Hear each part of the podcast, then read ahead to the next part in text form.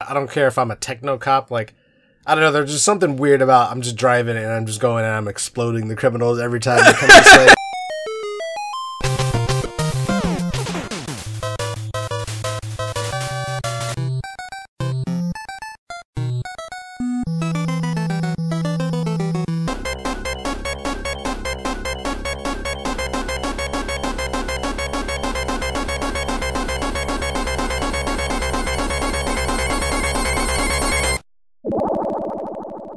This is the Imperial Schools of Honor podcast. I am Josh Folan. And I am Jay Baxter. And we are going to be bullshitting about the formative years of console gaming as we revisit the periodicals that covered it again. We are trading high C juice boxes for Squeezits in the lunchroom as we take in a copy of Sega Visions Issue 2 that Billy borrowed from the library this morning. Link to the issue is in the show notes. As always, please rate and review the podcast. We have a new review I would like to read. It is on Apple Podcasts from Gorilla Aqua. Gorilla Acropolis. Okay. I knew I was going to fuck that up the first time. The title is Two Dudes, a Lot of Tude. One of the best retro video game podcasts out there. Josh and Jay blend, have great chemistry, and an excellent sense of humor. Perfect for elder millennials like me who grew up in the 80s and 90s and anyone with an interest in gaming. So, if you post it, we'll read it here just like that. Give us validation and self-worth, or ridicule us as long as it's also funny. Thank you. What are we jamming on now? Jay, what are you jamming on now? It looks like fucking chaos behind you, man. Dude, what is that? Hi-Fi Rush, man. Come on. Have you not got swept up in the hype yet? You've not heard? You're not in the tree, the trust? It's not an Oculus. It's not an Oculus, so I wouldn't know about that. Oh, Josh. Okay, let me educate you. So, recently, a couple weeks ago, at any rate, a couple weeks ago, very, very recently, Microsoft held like a developer direct where, you know, they had just a showcase of like a few of our developers who were just putting out some games. And one of them was Hi-Fi Rush. And most of them were just like, hey, we're having this game. It's coming out, showing you the trailer, like some cinematics talking about it, letting you know when it's going to drop, including this game. But then it was like, hey, this game is available in a couple hours on Game Pass. So I was like, oh, okay. And it looked really cool. And people like were pretty interested in it. What's the developer? It's Bethesda. Bethesda Softworks. Dude, and it's so good. It's a rhythm combat game and it is just phenomenal. It is like one of the top games on Game Pass right now. It blew up and I'm not just hyping it up to hype it up. Like I played it and I continue to play it. It's so good. It's kind of hard to explain without seeing it, but it's a combat game, like you're fighting, but it's based on rhythm as well. And it's done in such a really well done way. The art is really interesting and unique. You can kind of see it behind me. I definitely encourage you to go check it out. But it's just like, it's the animation's really well done. The story's really well done. The characters are funny. They have personality, like all the thing. It's fun. Like it's a fun game to play. Like all the elements you want in a game are just there. The robots remind me of something and I cannot fucking finger on what it is. It's like a, I don't know, some kind like of... Like a Japanese anime, like enemy kind of robot? No, I mean, that would... I don't watch anime, so that can't be it. Okay. It's like a movie or something. I can't think of what the fuck it is, but anyhow. Dude, you have to check it out. You have... Like, I heard people kind of talk about it because the direct happened when I was, like, driving and, like, on a call or something, so I kind of missed this part of it. I just kind of heard the hype and said, okay, you know, I'll have to check it out. And yeah, it's really good. It's one of those games like the kids can be completely doing their own thing in the other room, but they hear me playing it and they like rush and come in and like have to sit down and watch. Like it's that type of game. So I can't say enough about it. Okay. I don't want to spoil the story, even talk about it further. Just check it out. Go check it out. Second game I've been playing, Age of Empires 2, man, it is on console now. Are they only on 2? There hasn't been another one since. Oh, there is. There's 3 and 4. Yeah, 3 and 4 dropped as well on PC as well. But yeah, 2 is now on console on the Xbox, and they have a lot of shortcuts and things you can do now that you couldn't do on the PC back in the day, and it's just it makes it a smoother, better experience. It's so good that in my Elder Scrolls Online like Discord chat, everybody's talking about Age of Empires 2 and like how everybody's been like staying up late playing it with their spouses way too long, and it is like what that shows, Jay. I think that only old people play Elder Scrolls. Play ESO.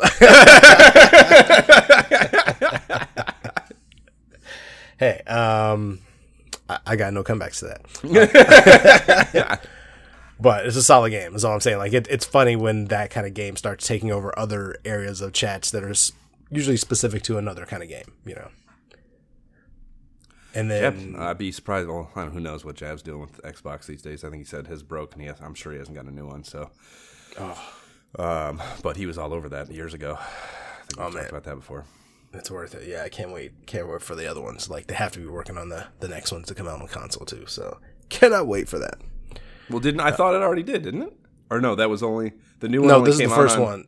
Yeah, the new one only came out on PC. Oh, I didn't know that. I thought it was okay. Word.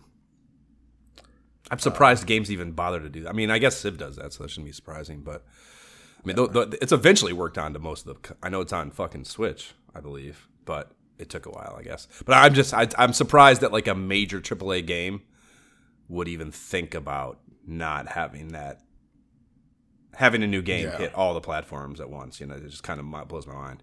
Yeah, you have to think that kind of thing is kind of being phased out. You know what I mean? Like, I don't know, though, but there's so many games that come to PC first, though, just because I think of the ease of doing it. You know what I mean? You can't just, if you want to make a game and you're an indie developer, you have the tools. You can just go do it and, you know, put it out on Steam without having to, you know, negotiate with big, you know, PlayStation, Xbox, Nintendo. Sure. Kind of get their seal of quality, you know, kind of all that kind of stuff. No. And I don't really know what that's like, so. I just know it's easier. You can just drop stuff on Steam. Yeah, it probably has nothing to do with technology. But again, I'm saying AAA developers too, though. Like, you know, that obviously takes anything like that out of it. It's just a matter. I'm sure there's a technological ease, and those games, you know, I mean, it makes sense to me from a practical, like, I wouldn't want to play Civ on a console under any circumstance, just not going to do it because it's a mouse game. That's only some of the, yeah, exactly. You know, so it doesn't bother me at all that they don't do it. I'm just surprised that they don't. But I think that's why this is so impressive to me, like Age being on a console now, because of the way. Yes, the real time, you know, I haven't played, like I mentioned in the chat last night, like real-time strategy equals stress to me. I'm not something I'm seeking out. I loved it. But I used to, you know, there was a phase in my life. I mean, Warcraft II, I fucking loved those. And the thing about those, the most stressful part of those games is highlighting a group of fucking soldiers and getting them to do what you want and the amount of time you want them to do it. I can't imagine having to. I don't know what I'm sure they have a workaround. Dude, that's what I'm saying. Like, that specific scenario is so much smoother on the console now. Yeah, like the shortcuts on the console. It makes like the quality of life improvements. That's like those type of things specifically are like, oh my gosh, like my wife just sitting there making those comments like, this is so much easier because of course it wants you to go through a quick tutorial like here's how to play this on the console. And once you get it, it's like, oh yes, like it's so much smoother of an experience to get groups to do things. Does it dumbify it or does it make it easier? Does it like just do it for you? No, it makes it easier. You can it's so much smoother and quicker, like with your buttons to like get groups to do things and like it's I don't want to get too technical, but it's better. Trust me. If you ever had those specific issues with like a Civ, like, and you were at all a fan of Age of Empires, go play it. Well, Civ's turn-based, so it's not a problem on there. But yeah, Warcraft and Warcraft II. Like, and I mean, just remember it so vividly. The most you could highlight at one time, because those games were so fucking old, was 9 dudes at once. So you're like, if you really want to, if you have an army ready to roll and you really want to go dump on someone, it was like a fucking scramble to get them to like. I think actually too. I think too. You could highlight more, but I maybe it was the first one that was only 9 at a time. But it was such a thing to like really coordinate large groups of soldiers and have them do exactly what you wanted. Oh man, in concert together, you know, it was such a fucking difficult thing. Oh man, this one you can hold down a button and just like select a wide area of people who might be like right together. You can like just double tap the one soldier and just get all of just that type. You can like. Press, I think, left stick or something, and just highlight all of your military. You know what I mean? There's more like multiple different options of like different layers and groups you can kind of highlight and just like go attack or go to this area type of thing. And it allows for so much variability. And probably going to play some after we finish recording again. Word. I know. I think Zion and Court are actually playing some right now. That's crazy that they make games like that accessible to kids, fantastic. Kids these days. So, just that and lots of ESO. Lots of testing out new builds to help buff group content for in-game raids. So that's kind of fun, just continuing to just optimize and kind of say, like, what is that, secondary buff set that if we had that in our raid team, that would kind of just push damage just over the top so we could do, like, an in-game trifecta. So that's been fun as well. What about you, brother? What you been playing, sir? What is this god game behind you? Like? Yes, I'll get to that. Before I even talk about games, though, I want to quickly do a tangent on something I normally don't talk about on here, but Last of Us on HBO. Are you watching it yet? No, not yet. Okay, so, bro, like, you know how much of a twat I am about, especially licensed IP being converted. Yeah, like, what are you even talking about? Like, why is this even talking about? I mean, when I first heard about it, it's funny. So, first of all, I love the game. I played the first game on PS3, I think it was, all the way through. It's an amazing story in video game form. I, absolutely loved it. I bought the remaster on PS4. I never really got into it. There was something, I can't remember what it was. There was something wonky about it that I couldn't fucking get into playing the game. So I never really got anywhere even after buying the remaster. But I mean, I bought a remaster, which I don't normally do. So especially just one generation later is especially crazy behavior, I think, for me, buying a remaster. But in any event, love the game. But I was completely uninterested in this up front. Like, my expectation was, yes, it was just more licensed schlock bullshit from Hollywood, regurgitating out because they can't even begin to come up with something that's good, original idea, and, the system has zero balls when it comes to supporting not yet heralded filmmakers with good ideas who are outside of it. So that's, that's my stance on that, and I, in turn, was not interested in watching this, thinking it was just that. And I also thought, for some reason or another, that it was a Netflix show.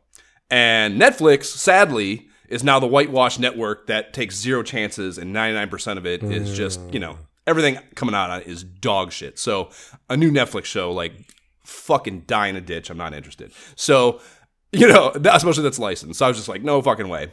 Had I known it was HBO, I probably would have been a little less averse to it. Their quality output is the polar opposite of Netflix. Everything they do is fucking great. So if I'd have known that, I probably would have at least been more open to it. But Amy mentioned it. She's like, it's funny when she, she's constantly watching shit on her phone that I just would never even touch with a 10-foot pole. She knows that. She doesn't even bring it up. Like, it's just not happening, right. So she mentioned, though, she's like, do you want to watch this? And I'm like, Last of Us? I'm like, no, fuck that. Again, I didn't know it was HBO yet. I was just like, I don't fucking want to watch that. And then I saw Jim Cummings, who is one of my indie filmmaking fucking superheroes. He made The Beta Test was his last one. Thunder Road was a big. He had a short that did Sundance, and then got to make the feature as a result of that. That also did Sundance. Phenomenal film. I cannot recommend looking that film up enough. His new one's a little bit. Beta Test is a little niche-y, I think. It's not nearly as widely consumable.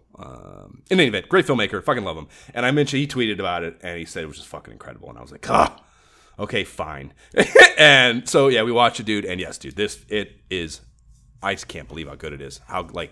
I can't believe they're walking the line of adhering to and respecting the original IP so closely. And also just being like, if it didn't have shit to do with The Last of Us, it would just be incredible anyways, And that has got to be so hard to do, It's why most licensed stuff is shitty, because they're making fucking jokes and winking about fucking dumbass. It's just, but none of that is in there, man. And it is just a perfectly done adaptation of something. There are four episodes in, maybe three, I think. And fuck HBO. The one thing I hate with HBO, they fucking do the weekly. They dump it out once a week thing. They're feeling like fucking it's 1997 or something. It's like fucking just give me the whole thing. I don't need to fucking do this. I would already be done with it for sure. But yeah, it's really good. I highly recommend. And this is a video game podcast, so it's semi-topical, I think. But really fucking well done. And yeah, cannot recommend it enough. So good. That is funny. Did you play the game or? I have the game. It came on my PlayStation 4, which I hardly ever turned on. You know what I mean? I played it once, And the kids were, like, around me. And, of course, they were like, oh, my gosh. I was like, all right, I can't play this around the kids. It is not child material now. Yeah. It's very, very, very serious subject matter. Yeah. It's honestly one of those, like, out of sight, out of mind things that I just forgot about because I never have that system turned on. But now with the – I keep hearing about the show, which, unfortunately, we just canceled HBO because we were like, what show are we watching on HBO right now? So we just canceled it. But I keep hearing about the show. So now I'm thinking, all right, maybe I need to go back and actually play the game. You know, get it done. So good, yeah. So good. Yeah, I mean, that's also why I like it. It takes something, you know, it's a fucking... It's not, calling it just a zombie thing is not at all. That's not doing it justice or being fair to it. That's why I'm glad it's more than that, because I was just kind of like, it's zombies. What? It's just another zombie thing. But like, even that aspect of it, it's not. It's a pandemic is what it is. And it it manifests itself in a way that is very... zombie-like, I guess, but that's not at all what's going on with it. And yeah, it's very much same reason I love World War Z as a book. It's like instead of focusing on just like idiots shooting zombies in the head, like fucking Walking Dead or something, and just surviving out in the wasteland or whatever. It's like it really factors in the socioeconomic impact of something like that happening in the real world, you know, and just does a really, really smart, interesting analysis and, you know, just raising the different subjects that would come up in that context really well and really intelligently. And that's it. The game did that and the show was doing that too. And yeah, highly recommend both.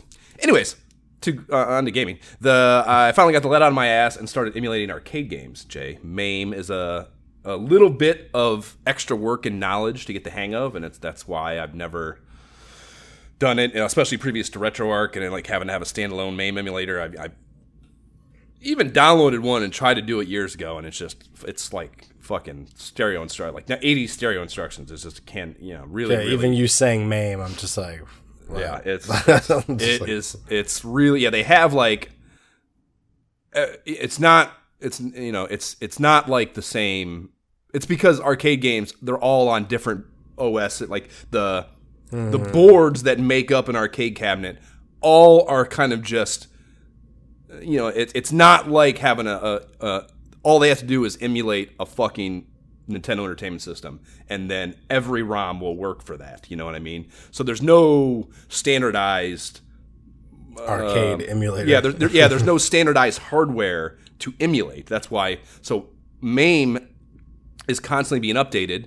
And then the ROM sets, the ROM chipsets are also constantly being emulated. So, like, getting those two things to match up in an emulator is it's like a guessing game. So, like, there are, I want to say, like 7 or 8 that are just downloadable cores in RetroArch. There's probably more out there, more versions, and RetroArch only bothers with these 7 or 8, whatever it is. So every time I download a ROM, I'm like... before I even like integrate it into my library with like getting the box art and all that shit, I'm like going through this process of like testing it with each one of the cores, each version of the main core rather. I even found another one, Neo something plus, just in case, and that hasn't worked a single time. So maybe I'm wasting my time with that, but I don't even know. So like I'm like trying to with like 7 or 8 different things, and like, you know, when it doesn't work, it's not just like, at least not always. Sometimes it does just like go to the game screen and say, you know, something's wrong, something's missing, doesn't work, whatever. But sometimes it just crashes the fucking emulator. Sometimes the fucking emulator freezes and I got to go to fucking the task manager to close it. Like, it's just like a fucking complete Wild West for whether or not a game's going to work when you download it. So it's a lot more work, but I've kind of gotten the system worked out. And, like, not every ROM I'm downloading works going through that system. So sometimes I just end up deleting them. And, because I'm not going to have that game. So I'm not going to do more. It's not that important to me for any of these games. Like I said, I don't have any nostalgia stuff or arcade stuff that's too strong. But I've gotten quite a few to work. And it's wild to play. I mean, I can't believe how well they work. And, like, it's just, I don't know. Having an arcade game on your laptop is a very different feeling than the... one of the home systems. I don't know how to describe that difference, but there is one. And so yes, there's a bunch of stuff. I'm stacking a whole bunch of like the things that Rampage, Rastan, Frogger, Marble Madness, Gunsmoke, X-Men. Couldn't get TMNT to work, the 4-player one, unfortunately. Or I don't know if I tried The Simpsons. I don't think I have tried The Simpsons. That one's not as important to me, but X-Men worked, and I was pleased about that, because I probably, out of any of those like multiplayer beat 'em up that were in that era, X-Men's definitely my favorite, even over Turtles. So I was pleased that I got that one to work. But so yeah, there's a handful of games that I really, Frogger in particular, like that's definitely the best Frogger. Having that is fucking dope. Strider, dude, I got Strider. Strider in the arcade, dude. Sega of America did a fucking phenomenal job of that port, dude. It looks exactly the same. It sounds exactly the same. It feels exactly the same. It is the exact same fucking game. It's wild to me, dude, how great or how perfectly identical they are. They did such a good job with that port. So I got that one. And actually, I posted shit about that. There's, you know, all these games. I mostly just download ones I played before. That's the thing, too. I don't have any idea. I didn't play arcade. I have a very small knowledge base with which to work from to even like what do I want to download or try to download. And I posted some shit about Strider, and one of our Instagram followers, what was his name? Samus Innie, said that there's a 1996 arcade game called Osman, O-S-M-A-N. That's a Strider like spiritual successor that was in arcade, released in '96. And he's right about that. I downloaded that one. That's pretty good. So, like, I'm sure eventually I'll start to get to play shit that I've just never played before because of that, you know. So that's a cool thing I've been fucking around with here and there. The Walkabout Atlantis course dropped. It's underwater. You know, that's my shit. It's fucking incredible. Very, very good. Minus 15 on my first easy course play, Jay. Even par on my first hard run, which is, that's, you know. Yeah. Impressive.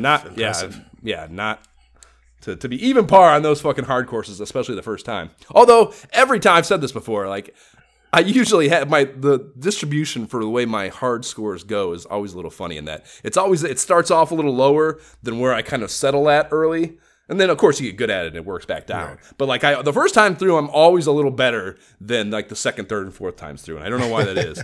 But that is a definitively dependable data fucking trend, you know? Maybe you just kind of come in instinctively doing what you think is the best move.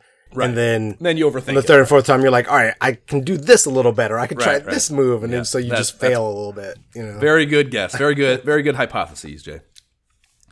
I got 13 of the 18 balls on my first go through. And I had the putter the first night, of course. Found all the balls since. So there's nothing too tough in there ball-wise. And then been jamming on Demio on the reg. You and I got a game in on your birthday, which was cool. I haven't done that in a while. Actually, you got to take down the Serpent Lord with the Wizard Punch on your Dammy, which is pretty good. Pretty good birthday fodder, I think. I've been really pounding on Jab about this game, dude. And he claims, the other night he claimed that he's downloaded it next week. So what? Yes. So we might see. Yeah, we might be able to play Demio with Jab soon, which is pretty wild. Nice. I finished the last Clockwinder. That was fucking dope. Really just, I mean, zero things about that declined as far as my enthusiasm or like it's just beautiful game, beautiful mechanics, such a good, brilliant use of VR's possibilities. Mm-hmm. The end was definitely challenging. And like, you know, I said I was like going through and like really optimizing probably the first half of the whatever you want to call those puzzles or whatever in the first half of the game. The back half had things that was just like, nope, just get it done and get to the next thing. Like, no way in hell I'm going to get the maximum number of units per minute on this one, and that's not happening. So it got considerably more difficult, which, of course, lends itself to creating replay value if you want to try to optimize that stuff. I don't know. It's like, again, like the ways to it requires... to really hit those more difficult ones would need more movement in a physical space than I have and even want to try to make happen for me. So I think that's a little bit of a detractor, I guess, but pretty fucking good either way. Incredible game. Like I just cannot recommend it enough. I tried. Do you know? Have you seen? I bet these are not just VR things. Moss. Are you familiar with that? No. That franchise. That. Huh. So it's. There's a one in it. There's a sequel and the first one on VR, and like it's got like a AAA feel to it. I'm trying to think what the developer is. I should have written that down. Bad podcasting, but it's you play a little mouse character, and you're kind of it's like a fantastical. You're on an adventure. The first one, anyways. You're on an adventure in the forest, and you are and like you control. You're like he like does something in the very beginning that brings this omnipotent god figure into the world kind of looking over him. And that god figure can manipulate things in the environment, and you got to control the mouse. So it's kind of like Carly and the Reaper combined. Yeah, having to deal with both mechanics. And it's not nearly as intricate a puzzle. Like, you know, it takes into consideration the fact that you're now controlling two entities, thankfully. But it does still have some puzzle elements too, for sure. And it's also got a little bit of action stuff going on with the mouse, and you got to like make him platform through the 3D environment and stuff. It's super fucking cute. It's absolutely beautiful, gorgeous game. Won a ton of awards. Has phenomenal presentation wrapped around the gameplay too, like the storytelling and stuff is really fucking good. I tried it because I was looking for a new story game, and it was another one of those ones where they did a free trial, so you got like 30 minutes of free access to it to try it out. And 100% I was like, you know, that game's been there. Those games have been there from square one, I think, when I got it and recommended in the store and stuff. And I was just like, kind of looking at it, I was like, it looks kind of like a fucking platformer, you know. And that's not my favorite thing to do at all, let alone in VR. So I've kind of held off, but it's fucking great. I probably won't buy it. I didn't buy it. I thought about it. I got really close to it. But they're kind of expensive. The sequel is like $30 or $40. The first one is $20, I think, maybe. So I was like, I don't know. Like, I'm going to wait for a sale, but I probably will play them eventually. So fucked with that a little bit. And then, yes, Deism behind me, dude. So remember how I said I wanted to find a modern way to play Populous? Yeah. Boom, this landed in my life. Like, literally a week later. Really? So it had been on my list. The Rough Talk VR guys covered it. And I knew it was a god game thing of some kind, and that they liked it and said it was pretty good. And then I saw it on sale as a bundle with Little Cities for $23.99. So Deism was $15, Little Cities was maybe the same, $15 or $20, something like that, and combined $24, so 30% off on both. So I bid on it, and Little Cities is kind of it's very close to that City VR game, the SimCity, basically. It's a little cuter and a little more stylized, and they're all on little islands, so it's kind of, it's not like City VR is like just SimCity. It's like you have a huge sprawling landscape, you know, and you build over it's a long-term thing. Little Cities is kind of like, as the name I guess would insinuate, it's like these little tiny problem sets on these little islands, and you're just trying to maximize this small amount of space, and It's much more focused on like the aesthetic, and you get style points for making it look pretty and pairing things. So it's a little more, a little less semi, I guess, and a little more, I guess that's kind of an arcadey thing, or something a little different than traditional SimCity, I guess. Anyways, Deism is, yes, it's fucking Populous, dude. So it's got a really cool base mechanic in that you start, and it's just like this very small square of land, and you are a god. So you have to build the world. So it starts a little earlier than Populous, I guess. But there's like this very small plot of land, and then you like can pull up this menu and you can just grab these building blocks for the world, like plots of grass, plots of forest, stone that can be mined, mountains, volcanoes if you want to put them down, so, water to build the oceans and stuff. And you literally just throw these things, and you like just throw them down, and it's like on a grid, and you throw down your square of water, and like, okay, then now that's water. And then you throw down a fucking plot of grass, and then you can take animals and populate that square with animals. Or like I said, you can put a mine on it, or you can put a whole bunch of different things that kind of make it not manipulable, but so the human beings can extract things out of it, and then if you create an environment that could nurture human life develops in those spaces, and then you don't have direct control over them. They kind of act autonomously, and you as the god are trying to keep them allegiant to you from a religious perspective. And you can do all these things, just like in Populous, where you can, like, if they do things you don't like, you can fucking take thunder or lightning and fucking strike them to death. You can throw locusts down to create famine in their fucking farm fields. Or you obviously, as other civilizations develop that are just inherently not following your religion, you can go over there and just wipe them out. Or like your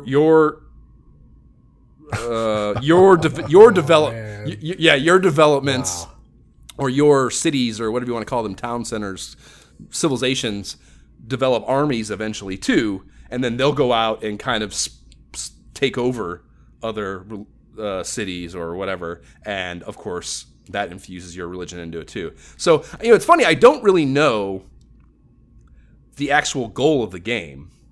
And I've even gotten to the point where I've built the world to a place, and you can get, it's pretty big. Like, the movement thing is pretty cool in that you just, like, you hold the stick up and it creates this little light pointing down on a space, and you can just let go and teleport all the way over there. So you can, like, move pretty quickly across a pretty big map once you create it. But I've gotten to the point where it, on this first game I've started, where it won't let me build anymore. It says, like, you've built the max number of tiles. So the goal is not to just keep building. It's not like an infinite builder. Huh. And, I mean, I guess I have not converted every human being on the map into my religion, so maybe that's the goal. But, yeah, I don't know. I don't know if there's a total score. Like, I just don't know what the goal is. I don't know what the goal is. Like, you know, you keep building stuff, and you're like, they'll, like, you know, eventually wipe out the forest, and you can regenerate the forest. Same with the animals and stuff. And, like, you know, they start building ships and trading amongst each other and stuff. And, like, it develops kind of civilization-y to some degree, or even Age of Empires, I'm sure, like, in that they kind of are acting autonomously, and there's, like, a commerce to it, and they need to trade certain things, like developing weapons and stuff, requires, they can't build it themselves. It has to involve trade with other civilizations. They go through different phases of, like, industrial eras, information eras, you know, like the buildings and stuff develop over time. It's like, there's all these things that, like, suggest progress, but I don't know what the metric is to win, or if there even is one. So, like, it's a little weird of a game in that. And I didn't play Populous enough to know if it's, like, just a direct thing. I was actually, it was fucking up for me. Like, sometimes, every third time maybe, I turn it on and, like, the frame rate's all fucked up and choppy. And I have to basically power cycle the fucking Oculus a time or two to make that stop. So I tweeted the developer, and, you know, he's just a dude, just like an indie developer that made the game. And I was like, hey, man, is that, like, a fucking, you know, is this a problem that, like, anyone else is reporting? Do you have a solution? Whatever. And he's like, no, it's been reported. It's pretty, you know, of course he's saying that not a ton of people are reporting it. He's like, it's just kind of a thing. Like, it's a bug. We don't really know. It goes away for most people. I guess for them, they're probably power cycling too. But anyways, I have an open dialogue with him. I kind of want to ask him, like, what's the point of this game, dude? Like, what's the point? It's a great game. I'm into it, but I don't know what my goal is, and I'm curious. Josh, you're the god. Like, you decide what the goal is. So, like, that's true. Yeah.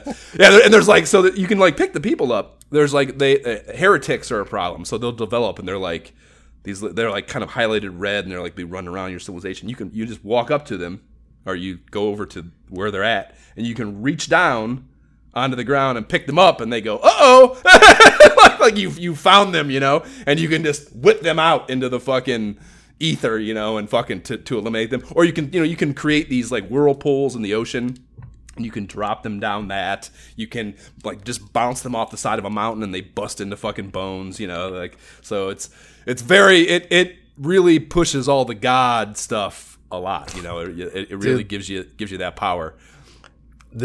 I'm watching the video of it. It looks interesting. Like, I like the idea of it. How does it feel? How do you feel about the actual graphics in the world in VR? Like, when you're actually playing it, because this looks very basic, but it's YouTube, yeah. So I know I can't tell. Yeah, no, it's got that kind of, it's certain. Well, the tone of it is cartoony too. But, you know, I mean, I've said that before. Like, that, you know, the Oculus is not trying to recreate AAA visuals. No, I know that.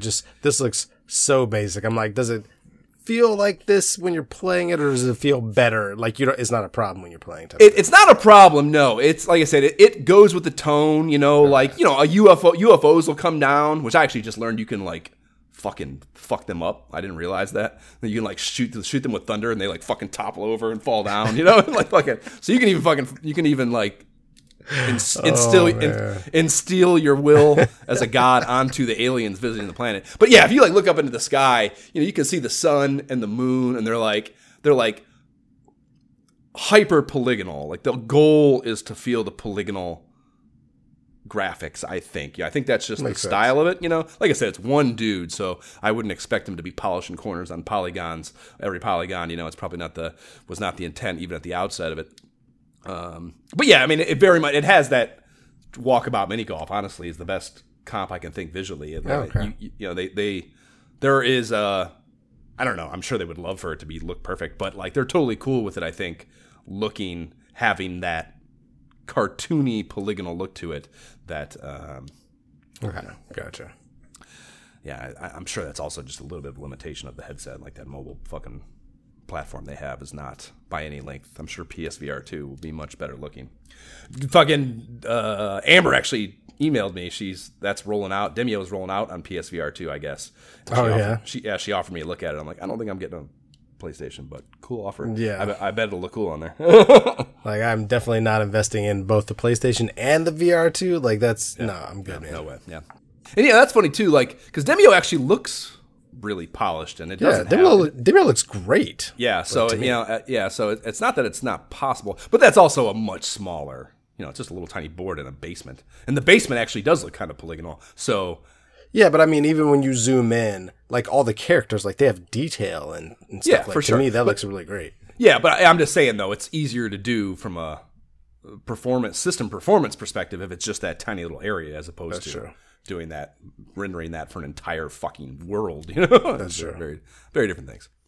Yeah, pretty good, and I mean, certainly worth the fucking 30% off thing. I mean, that's like what fucking $12 or something. So, very, very, very fun game. Even if I don't understand what I'm doing. And then the last thing I ordered I've been thinking about doing it for a while, and I checked before, but it's fucking like $40 in the Xbox store. And I'm like, I'm not giving those cunts $40 for a game that came out in 2015. For what game? Divinity Sin. I mentioned in the text chat last night. Yeah. Okay. And you said you played that before. You said you were playing that with Courtney at one point, right? Yeah, we started playing it at first, and then like we both have it. And I can't remember what our thoughts were of it, but after like having played ESO for a couple years, like there's another couple that we played regularly in a guild with ESO that doesn't play ESO anymore that we were started playing with as well. Yeah. So yeah, definitely we've dabbled in it a bit. Like it was pretty decent. It's a decent game. I mean, it's a phenomenal game. Like Amy and I played it years ago. I think it was on the PS4. Played it a ton, and then it like broke on us. We like at least we think we it's tough because like we would get sporadic with playing it, and it's such a story heavy game. There's a lot of conversation in it and stuff, and that's maybe the biggest detractor. But it's very well done, and it, you know, it's an well, it's kind of irrelevant, but it's like very, very detailed game, and we would like come in and out of it, and if you're like if you can get in, you can come back if you're not playing a while. You're like, I have no idea what I'm supposed to do. I have a quest log, but there's so much information in the quest log. Like and I'm sure we did because we got stuck to the point where like we don't know what to do. We can't I think one quest broke, and then we couldn't figure out what to do from there or something, and then like. You know, I'm sure at some point we went through every single line of the fucking quest log trying to figure out what the fuck to do next and tried them all and just could not figure it out. So we ended up just quitting. And we looked around. I think we even found maybe some Reddit posts that said we weren't alone in this happening. So that kind of supported our theory. So we ended up not finishing it, not beating the game. And I don't even remember how far it was. And we played the shit out of it for a while. So I know it was not in the beginning. So we've tried this before. And I'm hoping that doesn't happen this time, of course. But yeah, I ordered a physical copy. It occurred to me, I was like, I don't have to pay for digital copies of these games from the fucking Xbox store. I can go on eBay, get a disc, even though I fucking almost forget that this thing has a fucking disc slot on it, and just pay, $12 or something for a disc. And yeah, I mean, I found a copy of it for fucking the enhanced version even. I don't think we played the enhanced version last time. They kind of remastered it. There's a 2 too, or a sequel as well, I believe. And yeah, I ordered this one, and I wasn't even sure. I couldn't remember which one we played even. So there's 2 games of it, So if this works, and we actually get through it this time, there's a whole nother one to do, but yeah, dude, it's an incredible game. It's real time. It's like hyper D&D type shit, like really involved character developments. You create characters. I think eventually you can recruit additional ones to the party, but it's like real time moving around and exploring and stuff above and below, like in dungeons and on the overworld, and it doesn't really differentiate. Kind of, it's like that seamless, where. It just doesn't matter. It doesn't have like a different tone or different operational feel to it when you go into a dungeon or whatever. And you get into the battles and it becomes turn-based. But it even does that in kind of like a... It's turn like you have a certain number of action points, but like when you move around, it doesn't feel turn-based. You're not like moving on a grid or anything. It does a very good job of like trying to cut away the... the matrix of playing a turn-based battle game, it tries to make it feel kind of real-timey, you know, which is a pretty cool mechanic implementation, I think. But yeah, it's, I mean, super involved, million fucking spells, dude. You can all sorts of crafting, alchemy, spells, fucking weapons, creating your own weapons. Wait, are we talking about 2 or the original one? I'm talking about Divinity Sin original one right now, yeah. Oh, okay. We played Divinity Original Sin 2. Okay, that's the one we were playing. I'm sure. I mean, I'm guessing they're quite similar. I think because the first one, I mean, it did very well to my understanding. So I'm sure the second one is probably very close to the same. But yeah, I'm playing the original one. Or we're playing the original one. Okay. Yeah, very fucking very very very very good. And we just started last night. Amy was falling asleep because we went hiking, so she can't stay awake. But we started a little bit last night, and we'll be playing a shit ton more.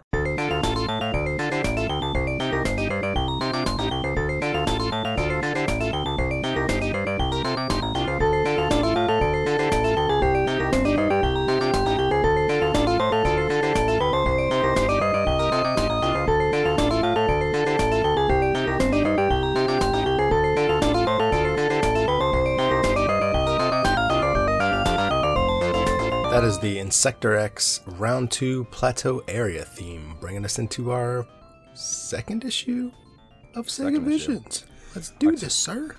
October, November 1990, $3.50 cover price, still a relatively brief 44 pages, and we are a day late and $1 short yet again, Jay. Strider is the cover feature here. All throughout the issue, I'm like, look at this big Strider is awesome headline spread. I'm like, thanks, guys. Yeah, thanks for sharing. Listen on all those tips we could have used. Yeah, we always do our game apps just before they get their plushest mag coverage. So maybe this is a lesson in Josh's excitement. So next time you're super excited about a game, and we're like, I'm going to tell you, let's hold this back another episode, and then we'll see how I feel. Maybe it's not bad. Like I said, I don't think it's. I don't know. The argument can be made for both sides of it, I think. I think this is a very, very divisive issue, Jay. As far as whether or not, like, yes, we're doing the mags, and the mags, I would even say, they are the foundation for, not I would even say, they, without a question, are the foundation from which this entire podcast exists. You know, the games are just tangents that magnify what we're analyzing within the magazines themselves. So the argument can obviously be made that we should be using the strongest magazine representations of them or appearances of them as part of our analyses. But I think the flip side of that argument is we are still doing that, but doing it from a more knowledgeable perspective by having played the games before we see or go through the bigger features on the games. So, you know, there's a lot... Good point. Very, very divisive issue, I think.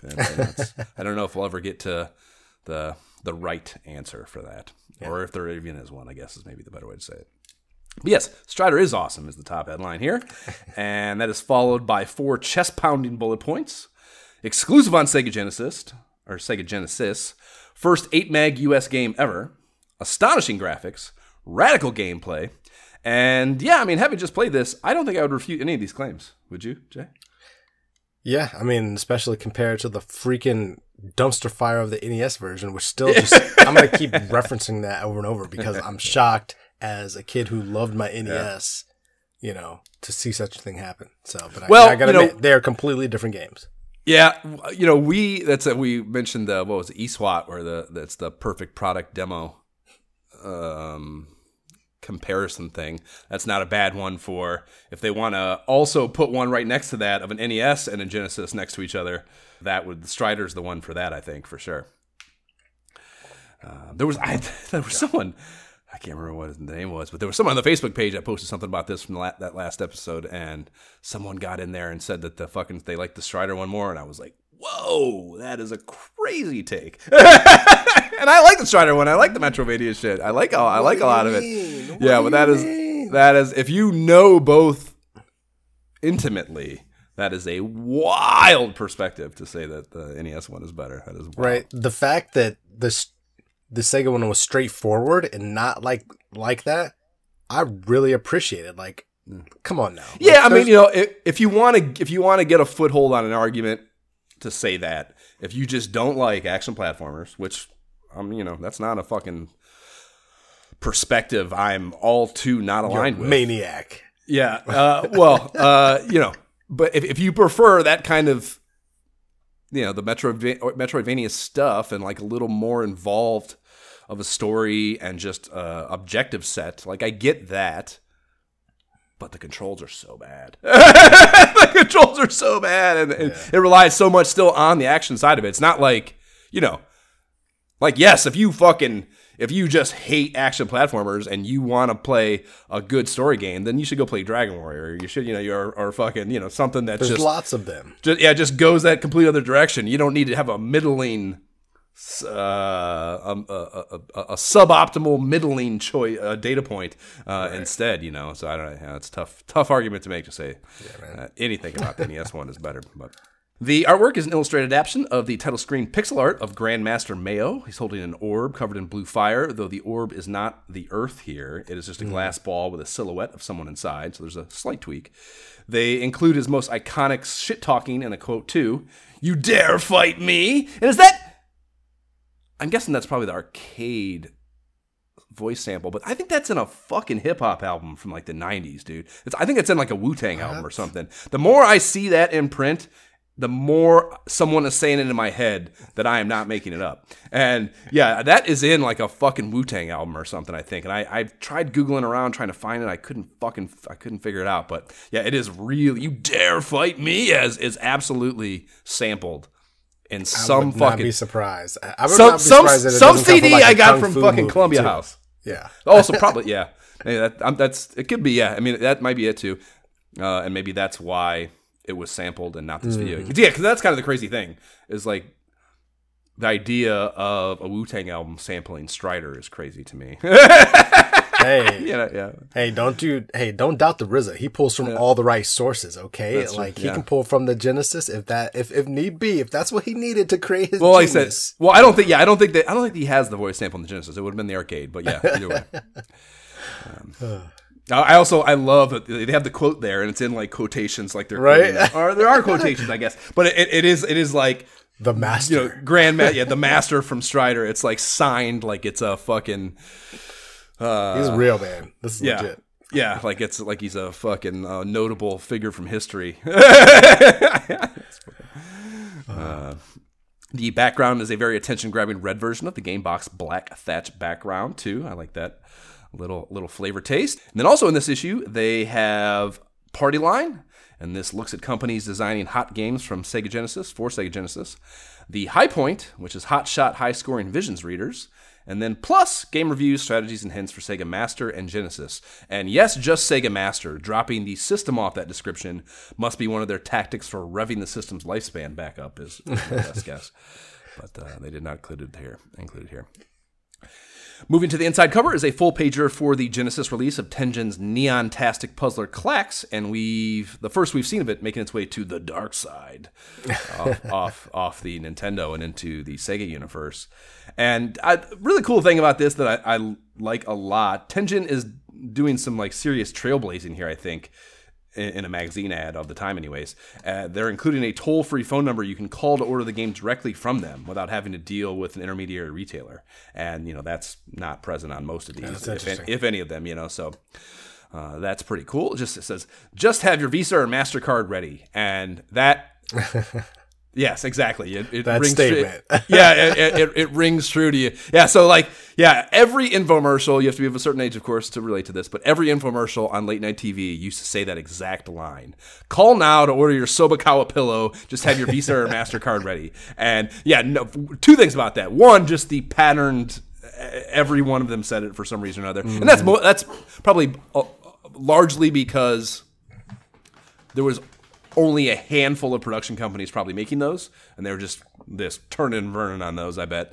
Just had a very defined system for them and like fucking using the same VR or the same VO reader every time, whatever. But also, none of those motherfuckers were ever down to pay the extra 1% merchant fee from Amex. That's also the reason that's the line. And there's no mention of American Express, you know? It's like this, how lean can we make this operation for infomercials? Simpler times. So yeah, so the ad is this big pink hand. That's the centerpiece. And it also has a solid marketing move, or rather that is a solid marketing move.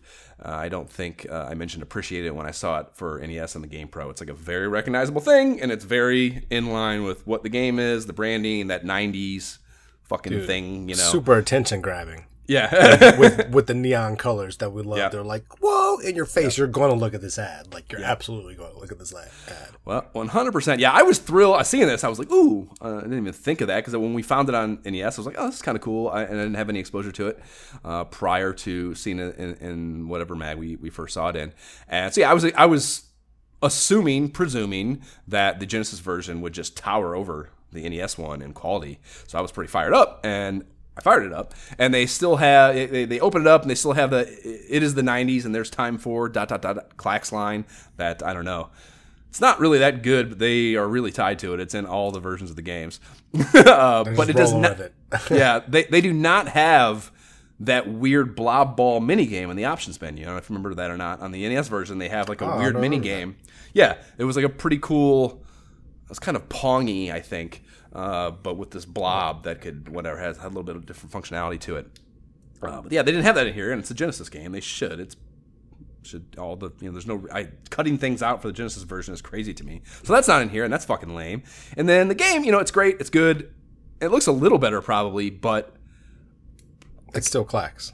Well, it's still Klax, but that's a good thing. I was disappointed, I guess, that there wasn't more of a quality disparity. You know, like I feel like Tengen, Tengen probably could have went a little harder to separate the output of all those extra 8 bits that the Genesis has that the Nintendo don't. You know, so I was just disappointed with. I don't know. Again, the disparity just wasn't that much better. I don't think. Still dope and fun though. Very challenging, just like Bejeweled, columns, whatever. Yep. A very clip art-rific, but still better than Game Pro's TOC, gets us to a very bluntly labeled, a letter from the publishers. And my biggest takeaway from this letter is that Nintendo is living rent-free in Sega's head at this time. Yeah, like the big wigs must have been nonstop spewing endless internal rhetoric that Nintendo be thy enemy, and either slay them or the head will roll. You know, like that was just, it must have been such a monofocus of theirs. Just like, we gotta do something about Nintendo. Like Nintendo is the problem. As if like, you know, just focus on your own shit and make it better. Don't worry about what Nintendo's doing. Like, yes, they're a competitor, but your first problem is your own shit. Like make your own shit better, you know? That's not the way to beat Nintendo is not worrying about Nintendo. Well, maybe that's, I would argue that's the reason why they are focusing on Nintendo, because they know their product is better, so they're just like, look, like they don't have what we have, like we got this, you know. So right. I think they get it. I think they get it. Yeah, I mean, you know, you have a marketing department, and they should be obviously fully focused on that, while the other departments that make the games should be doing their thing, sure. But it's just it is still funny to me. Just, you know, you're Nintendo, dude. How many times have you seen the word Sega in a piece of Nintendo anything? Like, no, they don't even exist. That is true. Yeah, they're not. Like, they're not even a fucking. They're a pissant. Well, of course. Why would they? Nintendo was like 90-something% of the like market share at that time. So it was kind of like, you know, yeah. Why would they even talk about them or mention them? Yeah. Who are you? Yeah. You know? Get off my fucking porch, you pissant. Man. It is funny. It is funny that he's like, you didn't follow the pack when you chose your Sega system. Like, love that line. Just like, I mean, they did it. It's funny to me also that they did just name drop a lot of like 1990 hotness royalty when like sharing the name of the marketing campaign, you know. So kudos to them. You know, we got Buster. Yeah, well, we got Michael Jackson. We got this. So you kind of read this and you're like, okay, all right. Yeah, you know, yeah. No, yeah. There's. I mean, yes. They spent an entire. I guess just. They start with an entire paragraph self-aggrandizing their Genesis does with Nintendo campaign. And, like, I don't know, to me, it's just the kids are calling it cringy these days. I hate that word, but they're calling it cringy. And it's like they're telling you to keep your eyes peeled for it. Like, you should be excited for their advertising campaign. And that is true. I will say that. When I was like, that is interesting. Your name, you're telling me all these great titles, awesome. But, like, you're telling me the name of the marketing campaign. That is cringy. Yeah. Yeah, it's exactly. So like, it's so yeah, exactly. Yeah, yeah. I mean, like, you know, like if it's cool, we'll enjoy it, and we did. But don't tell me to cheer it on. Like, don't. the whole thing of marketing is you're not even supposed to know you're being marketed to. Right, you know? It's supposed to be natural. Like, yeah, I do want that. Like, yeah, Nintendo right, don't. Yeah, you know, like you want Nintendo. Yeah. They're just not good at it yet. I do like this. So the second to last paragraph is telling us about the third-party developers they are onboarding for the Genesis, and they say they have 17 in the fold already. They're expecting that to double by January 91. Oh. So that's only 3 months away. So this is definitely it's a lot of developers, man. It'll come back up a lot later on, but like this entire issue, that's the whole I'm sure. We know these are just marketing tools, both Nintendo Power and Sega Visions. And I think Nintendo did a better job of it and just making it feel like a magazine. Sega has definitely not figured that out yet. And just like we were just talking about, just they just kind of, I don't know, the thing we were saying about telling us about the advertising campaign. They just don't, someone over there just didn't have the right feel for it yet. Because, they're like, you can just tell that they sat down when they were making this issue. And they're like, here's the core principle for this issue is our 17 new developers. And it's just like the whole issue is just hammering on it constantly. It's like, shut the fuck up. Don't stop telling us the number. Like show us the games are cool and we'll feel that it's a lot. We don't need to be told that it's a lot. You know what I mean? Yeah, I feel you, but I also counterpoint. I, in my mind as a kid, and when I look at these, Sega was more of a older person system, like older teen, older adult kind of system. Like you understood more about technology and these kind of things. So I look at this and I'd be like, from that standpoint, that looks cool to me. Like, wow, you telling me all these like amount of developers that you have and all these games coming and all this bits and like you're explaining that to me. And if I'm in a tech and I'm older, that makes sense and I'm getting hyped. If I'm a kid, I'm just like you said, I'm just like, whatever, I'm like, where are the games? Show me the games. Yeah. And maybe, clearly we know how history worked out, so I guess maybe I don't know. To me it was just such a thing that I could see the framework of it so frequently. Me issue. As a kid at this time, I'm definitely like flipping past the letter from the publisher. I might have read it. But I looked at the games and kind of whatever. I'm not saying little kids would have all saw this. This is 100%. 41-year-old me looking at this, like again, being able, I guess, I feel like I can see the rivets in the fucking. Oh yeah, for sure. Yeah. They cite Tengen, Seismic, RazorSoft, and Electronic Arts as big fish they're especially proud of, and I hear that EA in particular they'd become the cornerstone of the Genesis or my Genesis era. So that's I'm thankful that they had this focus and made this happen because I got a lot of good games out of it, but. Again, they just could have done a better job of making it, not seeing the seams on the fucking drywall.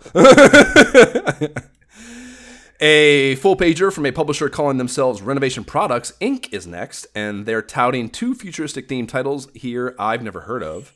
There is Whip Rush, a Vic Tokai-developed side-scrolling space shmup, and Final Zone from a developer called Wolf Team, an isometric mech suit action game.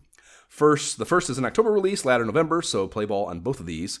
And Whip Rush is has a lengthy title sequence that's pretty fun. And when the gameplay first started, all I could think to myself was, fuck this, there's no way this is good. But then I kept playing it, dude. Did you try this one? Yeah, man, it's a fun little flying shooter. This like I don't game.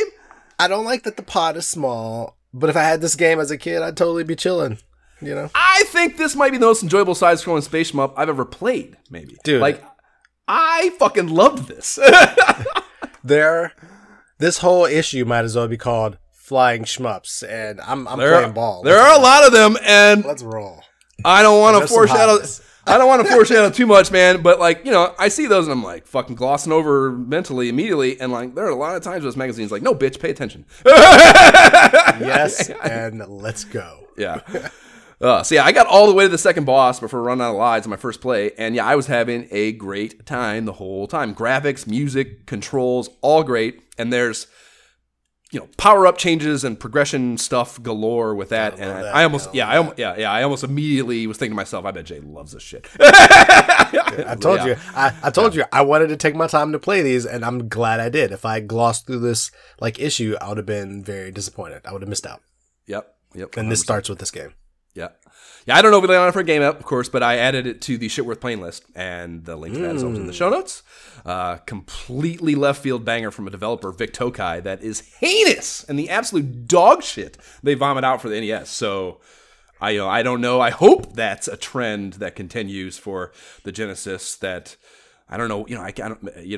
Maybe that's limitations. They gave them the Genesis, and they're like, Look what we can do. Look at this. I don't know. And the thing you wanted to do back on NES, we can do it here. Yeah, and that's a really cool thing about what we're doing here and making this move. We spent all that time, 3 years of, I guess maybe two and some change of the podcast. Oh yeah. And then I did a year with Jab before where we're this really deep dive in the NES, and like you form all these opinions and have these beliefs and like whatever, and then you make this shift to the 16-bit era, and it changes the toolbox, man, and it changes. Who knows what else will be like that? Where it's like, holy fuck, like this company that like just the next thing we know, FCI is gonna be making bangers. It's gonna be like, what the fuck is going on here? And who knows? It's a simple like. Even without the technology difference, they hire someone who happens to be good that they lucked into finding on a school, whatever. Who knows what the fucking causation would be? But you also have, it's a different toolbox, and maybe they just got better. You know what I mean? Maybe their second game, they're like, that. But yeah, I mean, it's if you sit a programmer down in front of a development fucking kit for something, it's a different fucking box of shit, and like, who knows what comes out of that? Maybe they just have a better predisposition for it, and it's just who the hell knows what's gonna happen. That's really really cool part of this that is really fun, and I was excited to see this instance of it rather. So Final Zone is not getting added to the shit worth playing list. It is shit. but not of the varietal worth playing. So this is Gundam giant robot action. Like, I feel like this could be good or it could be meh. Like, I wanted to like it because I like the way I like the look of it and everything. Like, I wanted to like it. I was intrigued with like the setup. Basic. Yeah. It's kind of what's happening. Like, you're not giving me much direction. Like, it's just. Yeah, I'm not going to spend the time to do this. Like I want to like it, but controls felt yuck, and you're just wandering around this repetitive-looking isometric urban environment, trying to kill. I think the goal was to try to kill a certain number of these boring and repetitive-looking enemies that were very hard to locate. Like it badly needed a radar or something to assist with. Right. Excuse me. Locating a couple tweaks there. Maybe you have a game, but as is. Yeah. I bet it's probably still would have sucked, I think, because like I said, it was all like visually it was so repetitive stuff. Yeah. Awful video game. Awful. High Point is next, and the 5 games with high scores yielding a free Sega T are Arnold Palmer Golf, Outrun, Forgotten Worlds, ISOH Game App alum Revenge of Shinobi, and Target Earth. There's also a subscription pitch on the bottom third of the page, and they point out here that only one more issue will be free. So you could sign up for the first 3 for free via some registration form card or something, probably a packet in the system or with games or something. And I expected, so like I saw this and I started like kind of like, okay, I bet that there'd be a big jump in page count from that 3rd issue to the 4th because of this subscription format change. Yeah, and if they were going to start charging, they would need to do that. So it's funny to me what it ended up actually being. Just very sacred to me, too. Just kind of like, we hope it'll work. Yeah. But so it's like, so the next issue 3, is up to 63 pages, right? Okay. So that's the last one. That's the last one's going to be free. So they ramp up to like dangle that carrot a little closer, I'll let you know. Yeah. And then issues 4 and 5 went back to 48. So what that means to me is, what I interpret that data as is them trying to ramp it up for the last push as they approached the paywall, and when subscription numbers didn't pop, they were just like, fuck it. And just went back to fucking 48 to stop the bleeding, or slow the bleeding. So, just so Sega of this time to me, just like, oh, fuck, we're doing it, no, we're not fucking doing it. After that, we get another combo full-pager from a fly-by-night publisher, Sage's Creation. And games here are the first 2 in a catalog totaling 7 titles that would span from 90 to 92. So they were relatively short-lived in Genesis only. And that's the thing, too. the 17 developers thing, dude, I started like, because I could see that framework so much, I started looking at the developers and like, you know, were these, like, did they, it had hardcore subsidy signal to me. Like they're like, you know, they're like, we need to create this, like, we need, like, this is our core operation purpose right now. We need to create these third party developers that show that we can compete with Nintendo in that way. And to make, to pump that number, you know, they're out fucking giving mortgages to people who can't afford them. You know what I mean? You know what I mean? Like, that's exactly what it felt like to me. And this was an instance of that. This is a company that popped up in 1990. Ooh, all of a sudden, like, here they come just when we need them. Imagine that. And then 2 years later, they're gone after making a few shit games, you know? So there's one in here called Cyclones, or from a company called Cyclone Systems, called Shadow Blasters, and then a Hot B developed in Sector X. Both side-scrolling action shooters that I had very low expectations for. Although, you know, it's funny. I just said all that negative shit about the developer. Cyclone is behind Zoom. So, like, I saw that, and I was like, ooh, maybe. I'd be wrong here just as I was about Whip Rush. And then the Shadow Blasters artwork is pretty cool, too. It suggests it is medieval fantasy themed. It does have a pretty lit 80s synth wave title track.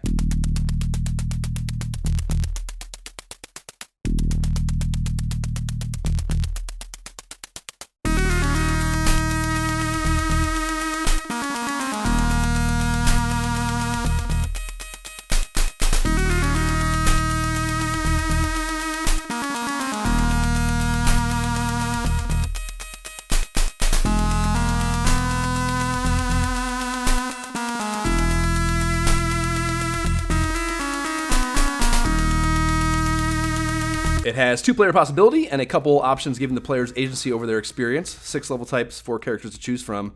And I thought that would mean it might have some depth. And unfortunately, it does not, though. Yeah. So many options and then... terrible. Yeah. Terrible. Awful controls, awful visuals. I absolutely fucking hated it, yeah. The urban level I played...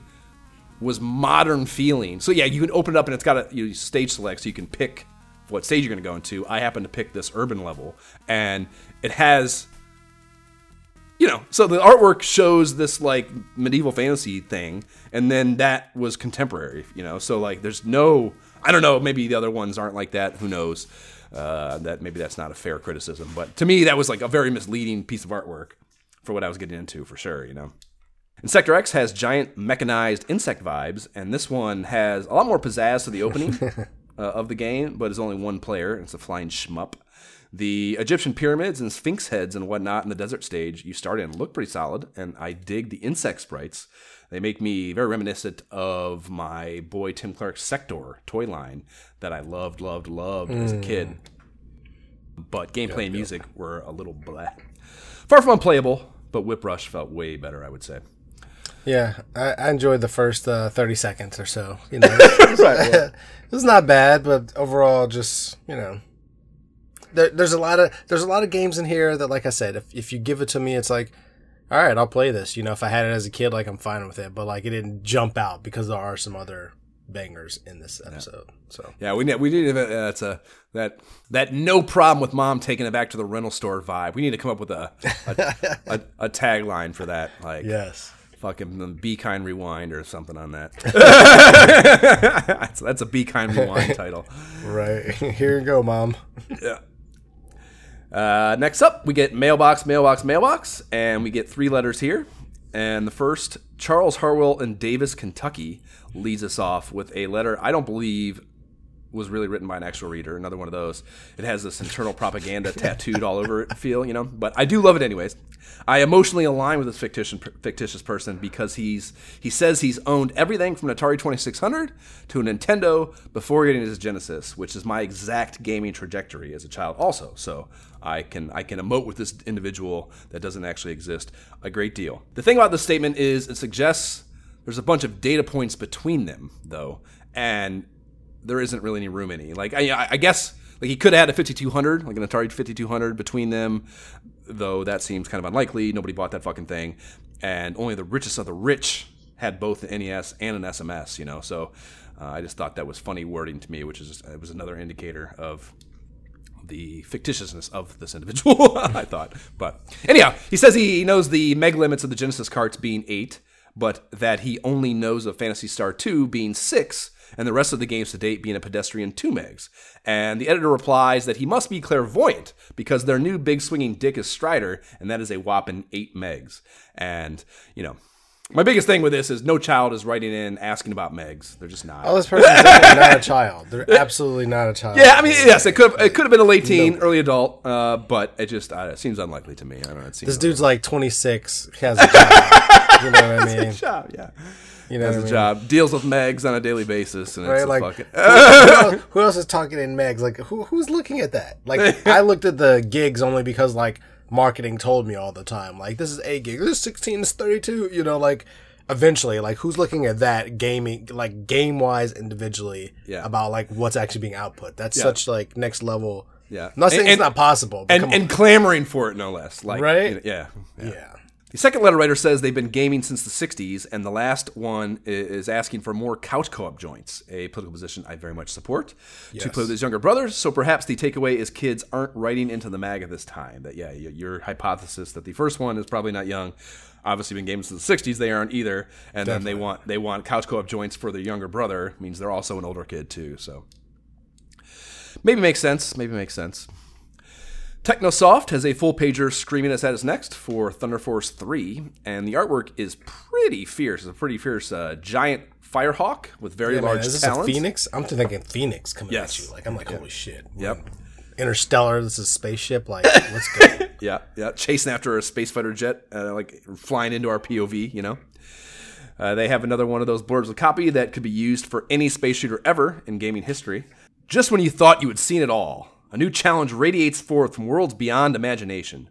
Surge through scrolling lava flows. Scrolling instead of... That's weird. And the thrust of massive rock caves. Avoid losing control amid perilous bubbles in the murky depths to encounter even greater challenges in realms of deeper dimension. Like, there is not one specific adjective in that entire thing. You're just going to be doing a lot of stuff and moving through a lot of places. Yeah. So they even use the word scrolling, you know, like that, like to take it into video game territory even further, as opposed to just keep it in the story world. I don't know about you, but this game had terrible controls. I was like, no. I wanted to like it because of this artwork, and I was just like, no. No chance. Yep. I mean, I could immediately tell it was a well-done game. Like, there's cool title art, good animation, good music. A really cool computer screen crosshair gimmick for the level select menu. Amazing background animations. Loved all that. Felt very Life Force to me. Like, even the types of hazards, the size of your sprite relative to the environment, the enemies, the side-scrolling, of course, power-ups all over the place. Even the speed of the movement of the game, kind of. But, like, all higher octane because they're on the Genesis. So there's just all these things that was, like little single bits of goodness. You know what I mean? But the game, as on the whole, yes, felt meh to me, you know? Like, if you're into flying space shmups, like, probably a fun game. You know, another one of those ones. Again, be kind, rewind. Thanks, Mom. Like, fucking glad you brought it home, but I'm glad you're taking it away, too. It just did not come together as much as the sum of those parts should have, I think. Unfortunately. Sadly. We have a two-banger ad from Sega after that, and I think this sums up what this issue is all about. And this is my thesis, I guess, maybe, that I was saying earlier during the letter shit. Big, bold black text on all-white background. 17 companies have earned the right to display this seal, and their gold seal of quality is real huge below that. And the second page is one of their catalog pages that follow the three bangers we've been seeing in GamePro, but this one is just third-party developers, all 17 of them, in fact. And that's why we're seeing these ads for new games in here I've never heard of or seen ads for. Like, this issue is, yes, all about these third-party development push and these companies. You know, I doubt they even had to pay for the advertising space. Again, that's what I mean. Like, you know, I'm sure like Sega doesn't have the dough to like just be flat out handing out money, probably, but they probably are subsidizing the advertising, creating this entire issue. That was probably the pitch. Like, you know, if you do. Yeah. X number of games for us. We'll do X number of free advertising in this great new periodical we have, blah, blah, blah, blah, blah, blah, you know, so. It makes sense, though. I mean, if you think about it, if you're launching a new system and you're wanting to, like, compete with this juggernaut Nintendo. Like you're going to need games. Like the only people, regardless of what your technology specs are, like people are only going to come if you have good games. And so if you're Sega, it kind of makes sense from that standpoint. Like, hey, there is a library of games. Come check it out. We have sure. You know what I mean? Yeah, so I get it. Yeah, no, it's a great.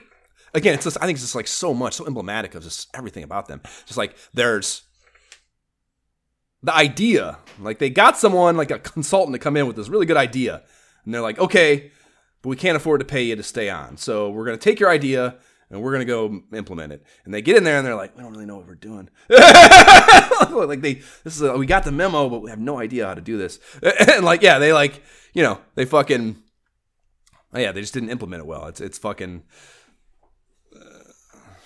Whatever, it's Sega. They just can't fucking do so many things.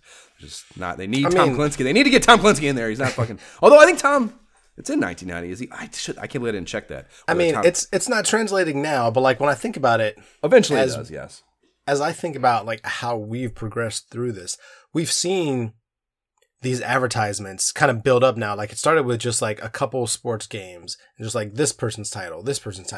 Then we're seeing, you know, this game, and now we're seeing a bunch of all the sports titles, and now we're seeing all these others. So it's kind of like, I could see how, from Sega's standpoint, how they would like the audience and the market to see them. Kind of like, we have all these great, like, licensed titles coming out. Now we have all these, you know, just our own like library of games coming out. You know what I mean? Kind of like just seeing the full library come out and.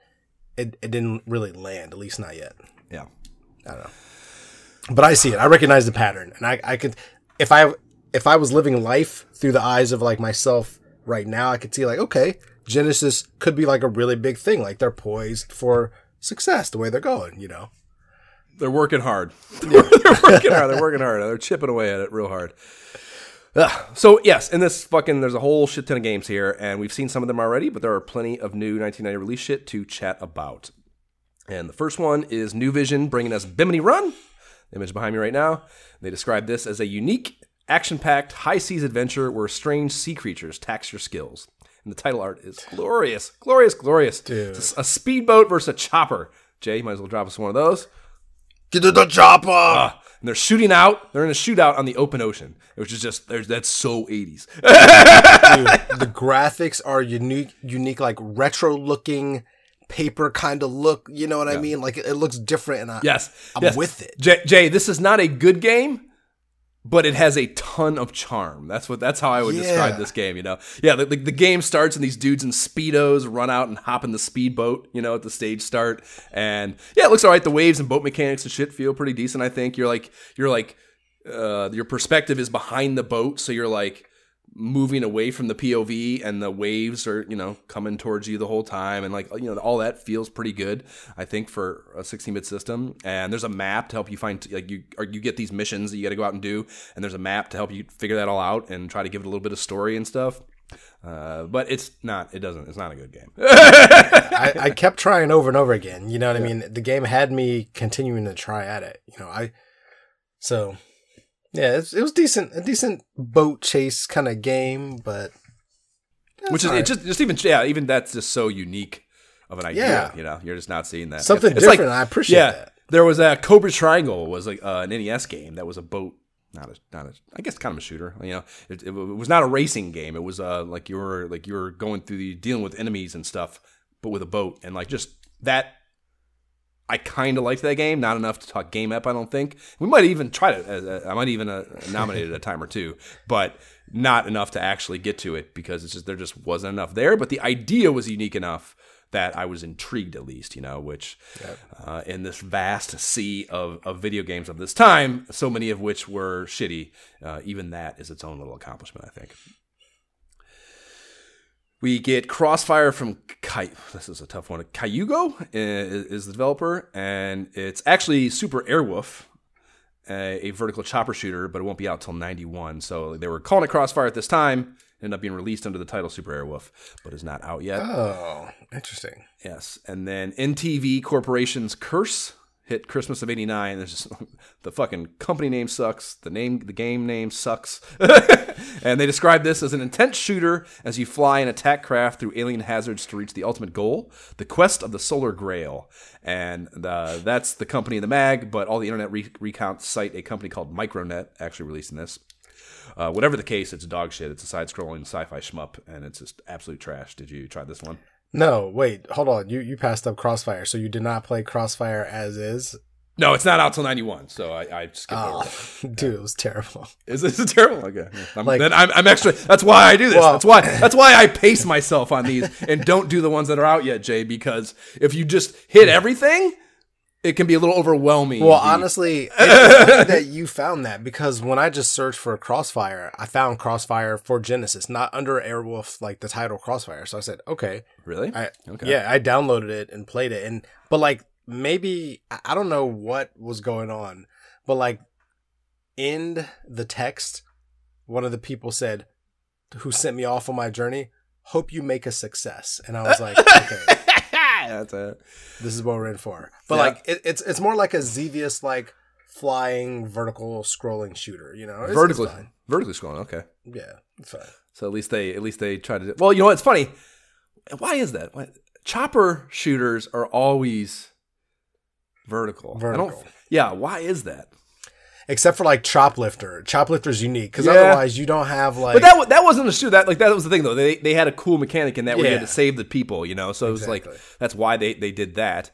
Because it's cooler to see the blade spin on the top, you know, and see like weapons spread than like sideways. It looks less cool. Yeah, there's no way to know, of course. That is such a good fucking guess or hypothesis that just, you know, and they sit down in that first meeting, they're like, well, the spiders just look cooler, man. He's a chopper, you know? Like it's just spinning, like, oh, yeah. That is such a good guess, you know? It could have easily been that simple of a thing every time, too. So many more times than we think, it's often things like that. Yeah. The simplest explanation. Yeah, super fun. Kaneko has one DJ Boy for us, and they describe this as a roller skate to action and win the ultimate street fighting challenge, and that sounds compelling. It's a side-scrolling beat-em-up, and it is absolutely on roller skates, and I think it's kind of fun. Dude. Which I did not expect it to be fun at all, and it's actually kind of fun. I'm shocked to hear you say that, but I agree. I died at the boss and had to start over, so I was pissed I had to start over, but like, give me some continues and I'll keep playing. Like it felt like an arcade game to me. You know? Yeah. It's just whatever. It's a sprite, but it's, you know, there's Skate from Streets of Rage 2 is what I thought of the whole time, you know. And it's very much that kind of feel as far as the controls for your characters. Yeah, it looks all right. The music ain't so bad. Like the fight on roller skates surprisingly feels pretty solid. You can't jump, which you can't jump. Can you? I wasn't able to Absolutely jump. Absolutely can jump. Okay. Oh, yeah. Okay. So I don't know why the fuck that. Maybe her button was messed up or something. Yeah, you can definitely jump. Okay. Well, yeah, it was funny to me because like I played it that way and like I didn't have a problem with it. I was like, it felt a little weird for a beat 'em up, but it kind of made sense to me. These in roller skates and jumping to roller skates is not easy. So you know, okay. Reset and try again. Okay. Trust me. Okay. Fair enough. Well, I kind of liked it even without that, so that's good to hear. Nice. The hero and the enemy sprites are really well done. I think kind of like charming feel to them, kind of like a little cartoony but still realistic-y, you know, like it was a surprisingly well done game for one I'd never even like. DJ Boy sounds like the most generic thing ever, right? You know? I almost skipped this game just off the name. Yeah. But I was like, no, let me just play it. Nope. Be a good little podcaster. Tooplan brings us a Seismic released game that is a chip off the old block with another sci-fi flying shmup, Hellfire. And shoot or die in this horizontal scrolling shooting game.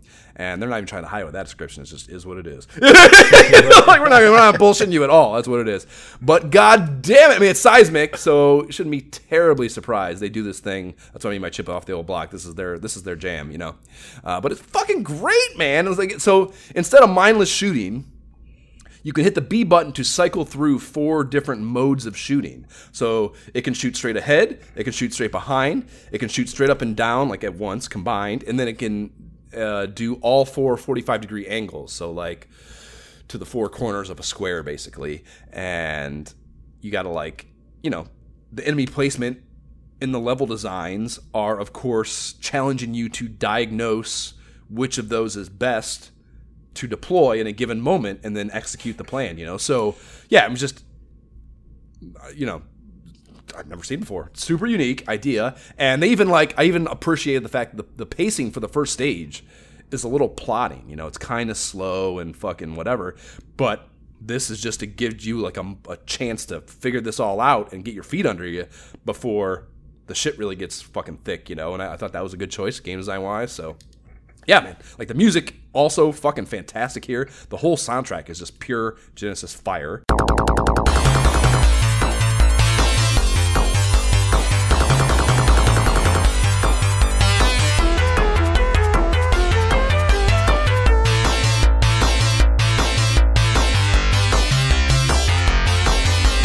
I add this to the shit worth playing list also, like, because it absolutely is. So that's two side-scrolling shmups that I have added to the fucking shit worth playing list because of this shit, yeah, which is unprecedented, unprecedented development. Woo! Mark this day down in history, y'all. So I presume you dug this one as well, yeah? The easy changing of the directional weapon was interesting here. But I think I had too much coffee because I kept messing it up and kept switching to the wrong weapon. I was like, why do I keep? Because at first I was enjoying it, and then I think when things started getting a little hairy, and I kept messing up which weapon I needed to change to, and I was getting annoyed. Like, daggone it! Okay, I need to just Well, the fact that you were doing it enough to get annoyed means you cared. Yeah. So that's its own statement. Of course, man. It's a flying shooter. Yeah, it's some own proof of concept. Yeah. No. Yeah. This never heard of it. Fucking great. Really fucking good. Well, I'm interested to see what you think about these next ones. So, let's keep going. Yes, Activision is next with a mouthful of a title, Mondu's Fight Palace. This is the craziest thing I've ever seen in a video game, I think, dude. This game, so they describe it as role-playing fun, hit music, and great sound effects for one or two players. Outrageous! And this would actually be released by a company called Razorsoft under the title Slaughter Sport. And dude, no wonder I couldn't find it. I'm like, I couldn't find this title anywhere. It was called Tongue of the Fat Man for whatever it was released on originally, which is a crazy name also. Slaughter Sport. I think Slaughter Sport is more generic. I understand why they called it Slaughter Sport, because that's a better description of what the game is. So I understand the choice from a marketing perspective, but I think it was a bad choice just from a fun perspective. But yeah, so I thought that was all weird to me until I watched the opening cinematic upon firing it up. And between the Sega logo and the title screen, this very, very, very heavy-set dude with a mohawk walks out and stops in the middle of what I guess is kind of like a battle arena. It looks very Mortal Kombat-ish as far as the battle arena goes. And his torso has a face not unlike the one on the front of his head, so there's kind of a similarity to it. His nipples are his eyes on the body face, and there's a huge mouth in the crevice between his second and third torso roll with a big red tongue hanging out of it. And the dude flexes his biceps and smiles as that belly mouth says, "Welcome to the Fight Palace." And then he walks off screen left, dude. And then, so that happens to start the game. And then the title screen, where you can pick one or two player head-to-head before cutting... Or you can do that before cutting to some artwork of this dude, the same guy from the earlier cinematic.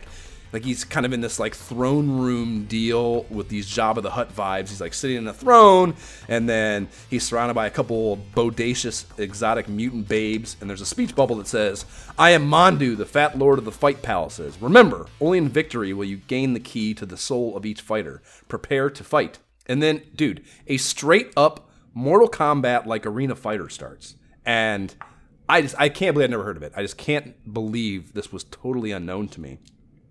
There's no character select, so you're railroaded into being this.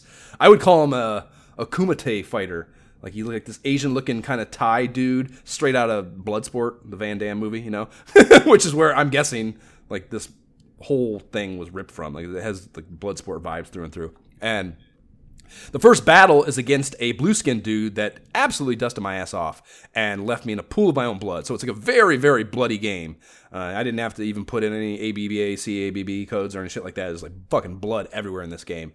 And yeah, I mean, well, actually, before I even get to that, dude, I had to confirm that before the code. You know, it's been a while since I had to put in the Mortal Kombat code, so I went and confirmed that. And I found a whole tangent on this game, or on that code, that I did not know about. Did you know this, dude? So... that Mortal Kombat code is a nod to an album from Phil Collins or from Genesis, his band before he went solo, called Abacab. What? Yes, I am floored. I was floored to read this, dude. Like, not that it happened, that doesn't surprise me at all, but that I made it all this time not knowing it. Like, Mortal Kombat. There are, you know, there's a number of games that were, Genesis was a big part of my life, but I feel like Mortal Kombat might have been the most defining thing about it. Like, it was such a thing. You know, Mortal Kombat was such a thing. The blood shit between the SNES and the Genesis was such a thing. The blood code was such a thing. It was just much about it. It just was such a permeation. It's arcade prominence, even though I didn't really have any exposure to it or opportunity to play it. Just like something about Mortal Kombat was just beyond huge. You know, Michael Jackson huge. So you know, it's such a big thing, and like the idea that something that integral to it could have been part of its story and me not knowing till now really fucking blew my mind, I thought. But whatever the case, didn't have to put that in to get the blood in the game. And then I got absolutely fucking mopped up by that dude, and then it cuts back to the fat man in his throne screen doing some shit talking. He says, "What a terrible match. You probably won't survive the next one." And then it just goes back to the same fight again. So like, beyond interesting presentation. Like the visuals all looked great. The story shit was crazy as fuck. Absolutely out there. One of the wilder things I've ever seen in a video game, particularly on the Genesis. Just crazy, crazy, crazy, crazy. But the controls are fucking terrible. I mean, it might be better with familiarity, but like the controls were like, so fucked up, weird, fucking choppy and like stilted movement range and stuff. Like, so it's like, I don't know. Like, I think it's, I'm sorry for how disjointed this explanation is, but like, it's just such a jarring fucking game. Like it's so very weird in all its presentation, and then the game itself sucks.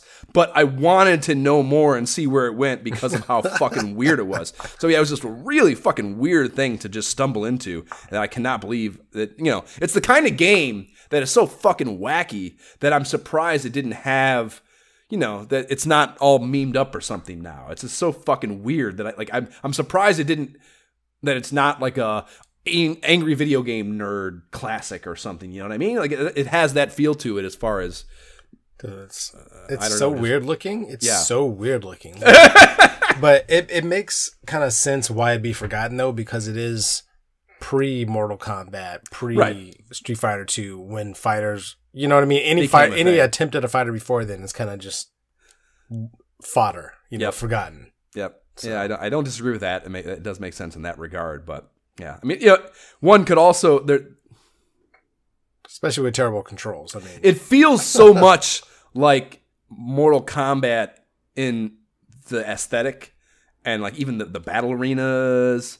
And really kind of even think about, I mean, the fucking dude is not unlike Goro in the way, but he's likable. I don't know, man. Yeah, he's a slob. I mean, Goro and Shang Tsung or whatever his name is are also unlikable, I think. But you know, they're evil. They're like the evil whatever. But there's this, I feel like there's some building blocks in here for Mortal Kombat, basically, is what I'm getting at here. And I think that maybe is notable, at least, even if they didn't get it right here. I think there's some formative elements to this that would lead to Mortal Kombat, you know, and there's enough of a time gap between this release, which I'm sure was an arcade game too, I would guess. I don't think I checked that, but I would guess it was, and Mortal Kombat coming out, that it could easily been an influence on development, you know what I mean? So it's very interesting. Yeah. Not good, but very interesting. So after that, so you said you didn't even find it. No, I didn't even find it. I didn't know that it was, like I said, I looked it up, couldn't find it. I was like, all right, well, whatever. Never heard of it. Yeah, maybe it didn't even happen. Weird name. maybe it's a fucking fictitious blip on the fucking timeline. Next one is Namco's Phelios, a Greek mythology-themed vertically scrolling flying shmup, and they describe this. Apollo challenges enemies to rescue Artemis in this arcade classic with vivid graphics and animation. And I'm not sure I've ever planted this flag here on the pod, but generally speaking, Greek mythology bores the shit out of me. When I see this in a game, my mind kind of automatically turns off in a lot of ways, or in a lot of instances. And it can translate to some cool medieval fantasy stuff, which I like, But when they started talking about that gods, fucking Apollo and Zeus and shit, I don't know what it is, man. My synapses just fucking glaze over. I cannot fucking... So you never played Assassin's Creed Odyssey? No. Good. Okay, yeah. Makes sense. No, So did you play this game then? Yes, yeah. I fired it up, disappointment inevitable, and god damn it, a fucking flight. It's also good. Freaking great, man. Yeah, it's also good. Yes, I'm adding this to the list, man. Yeah, Okay, I didn't put it on the list, I don't think, but I understand why one would. Yeah, it's got, so it's not one hit death bullshit. You have a few HP units. Applaud that. You can charge your attack for a powered up one. Yes, which I didn't even know until halfway through the first level. I was like, wait a minute. Okay. Yeah, so you're encouraged to make the, and again, this is what I loved about the last one, that what was it?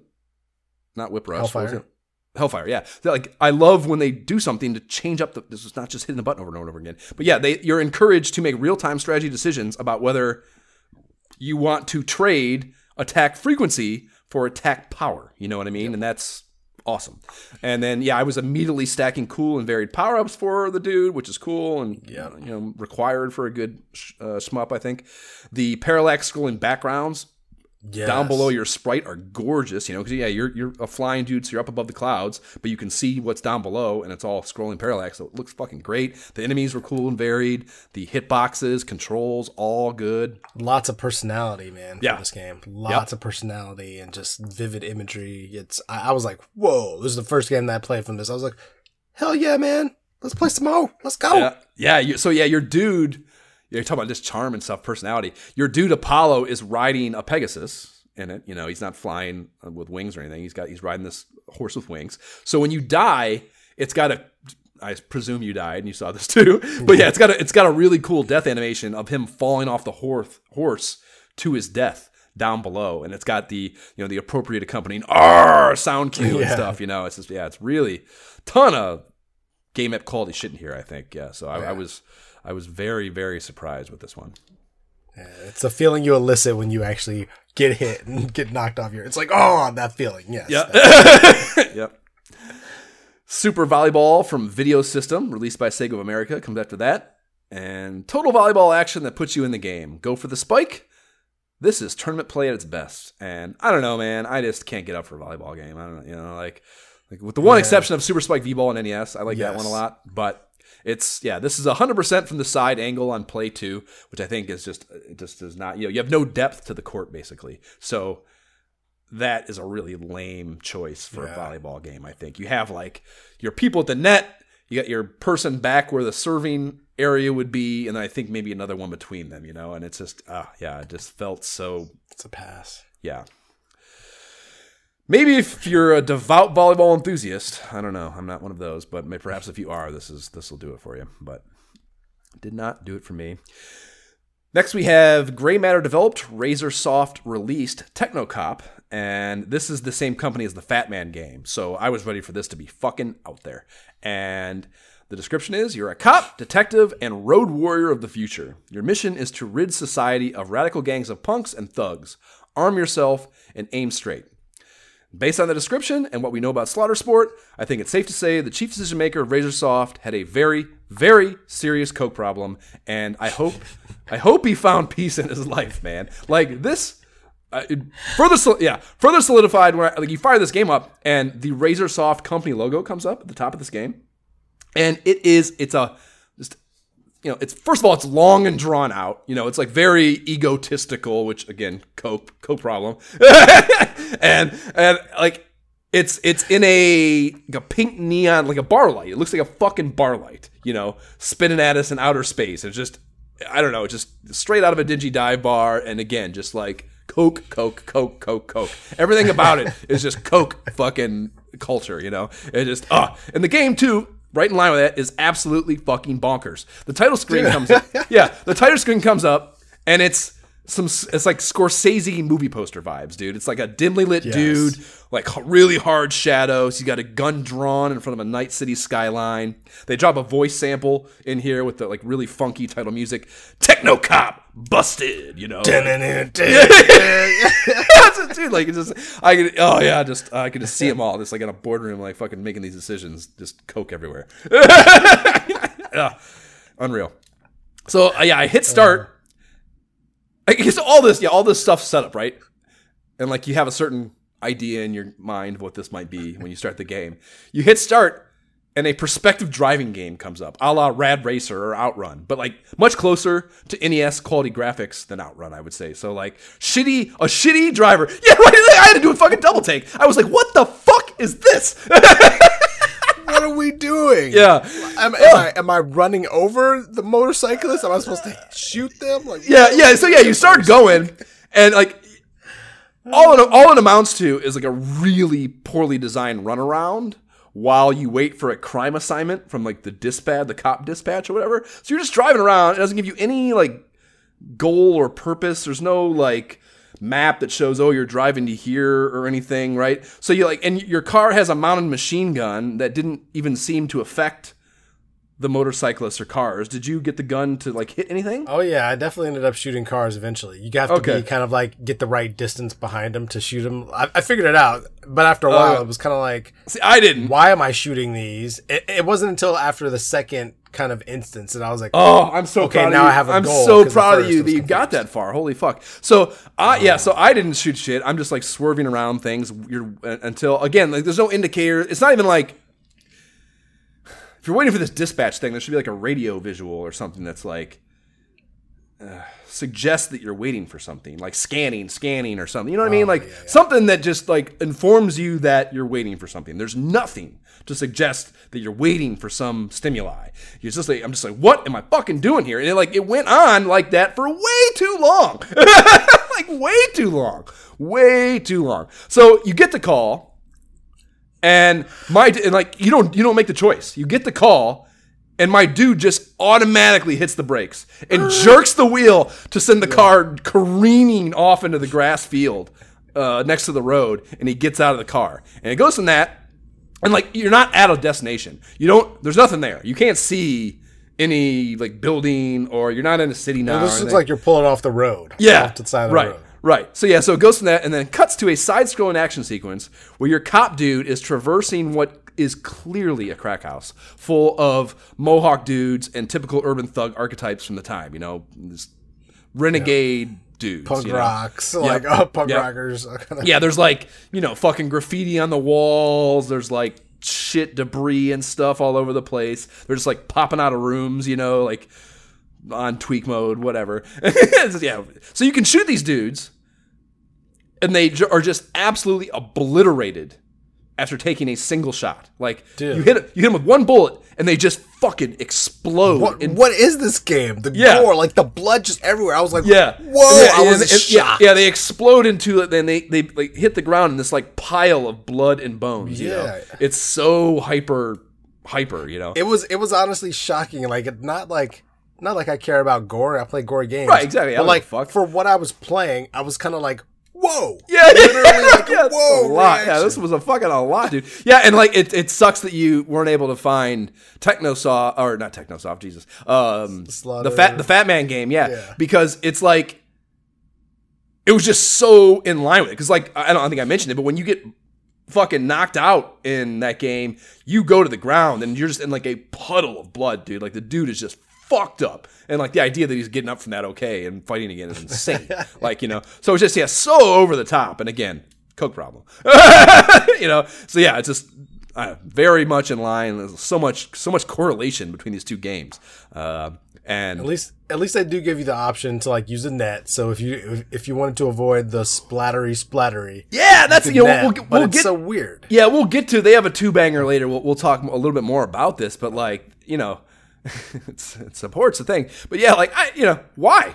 If you can, like, yeah, I think it says it in the game that you can bring them in dead or alive, and I'm sure it's in the manual, which I of course didn't read. But like, so yeah, you have a net as an option, but why would you deal with that? I don't know. It just doesn't make any, you know. There's just no incentive to do that, I don't think. But I guess again, I died. I ran out of lives in that house. So you beat the crack house and got out to the second thing. Yeah, like I went through it all. And then it was like, oh, sorry, so-and-so got away. Head back out. So I just went back out on the street and... Do you have to go all the way through? You have to go all the way back out? Man, yeah, I had to go all the way back through. And then I'm driving again. But then it's like immediately, it tells you 17 kilometers until you get to the spot where where the person is again, supposed to be. So then I knew all right, maybe I don't need to, I just need to drive fast and get there. You're definitely, well, I guess we don't know that either, but do you feel like there's any chance you could have actually caught him in that first crack house? I don't know, because I guess maybe, but I still don't know who they. You have a boss battle kind of thing at the end, don't you? Or did I just die? I can't remember. I don't remember having a boss. That's not a good sign. To not be sure is not a good sign. Yeah, I'm like, I don't remember. I know I shot a lot of people. Yeah. I don't know, man. That part is super clunky too. It doesn't feel at all good. It doesn't even neither game modes look like they're on a Genesis. They do not look good enough. Like the title screen art is far and away. I mean, that's true for a lot of games, so maybe that's a bad way to express that, but the game does not look good. Neither game mode looks good, the driving or the side-scrolling action stuff. I don't know, man. Plus, I don't know, maybe I've just gotten older in my sensibilities. Like, I don't care if I'm a Technocop. Like, I don't know, there's just something weird about I'm just driving and I'm just going and I'm exploding the criminals every time they come this way. Yeah, man, I don't know. Yeah, even if I'm a Technocop. Yeah.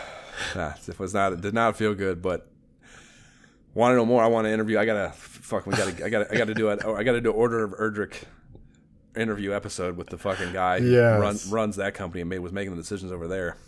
There's no way he's still alive. He definitely died in a pool of his own vomit in the mid to late 90s for sure. There's no way that guy's alive. Oh man. Last new business here is a Konami-developed Micronet released puzzler called Junction, an action puzzle game. You must control blocks in order to pass to designated points, but be careful to avoid deadly enemies as you proceed. And woo, is that a bad marketing blurb? It's so fucking boring. So I was hoping the game did a better job of engagement. And yeah, man, this is a really fucking good puzzle game and a completely unique mechanic I'd never seen before. Did you fuck with it? I did not. I actually somehow skipped over this one. Okay. Yeah. So, yeah, it's a large board made of slide puzzle tiles. So, like the thing in Final Fantasy. But it's at isometric, like kind of a little bit of an angle. And the tiles, instead of a picture, they have different types of grooves cut in them. So it's like straight lines, curved lines, intersections, etc. And there's a ball that starts rolling slowly along in the groove on one tile in the upper left corner, and there's one open tile on the board up ahead of the track that it's on. So if it falls in that hole, life lost, try again. That's the game loop, right? The game cycle. And so you have to slide pieces around the board to make a track for the ball to roll along to the destination. Okay. And so, I couldn't exactly figure out what that was at first. I eventually did. So again, read the manual, all that goes away. But there's a bunch of little things here to add variance and such. There's like little oh shit track tiles that go off the side of the board and disappear after using them. So they're kind of like, not unlike in Zoom, how there's the tiles you can't see that you can jump to get away from the enemies for a second if you want. It's kind of like that vibe to them, like I said, oh shit tiles. And you're able to manipulate the speed of the ball if you want. So if you have it all set up and you want to just burn through, because it's timed too, so you get more points, of course, the faster you do it. So you're incentivized to do it quickly. So you can speed the ball up to make it go faster. You can slow it back down if you hit a point where you need to move shit around, And I'm sure later stages have, more complicating things about them. But really great background art that also very zoomy, like kind of that... really colorful, silhouetted fucking things in the background, like naturescapes and shit. And they have a very, very cute opening title sequence, also not unlike Zoom. Like, I can't believe it's not the same developer, to be honest with you. But, oh, wait. Micronet. Konami developed, though. So this is Konami, yeah. Yeah, so either way, it's a opening sequence where you are emoted to this cute little armadillo that turns into the ball. So, the ball has meaning to you, which is smart, smart game design. And he turns into this ball and then he hops in a hole and you start the game, So pretty fucking cute. And yeah, I had no idea that Genesis was such a banger parade for puzzlers. You know, like, absolutely add this to the shit worth playing list. This is a perfect puzzler time kill game for sure.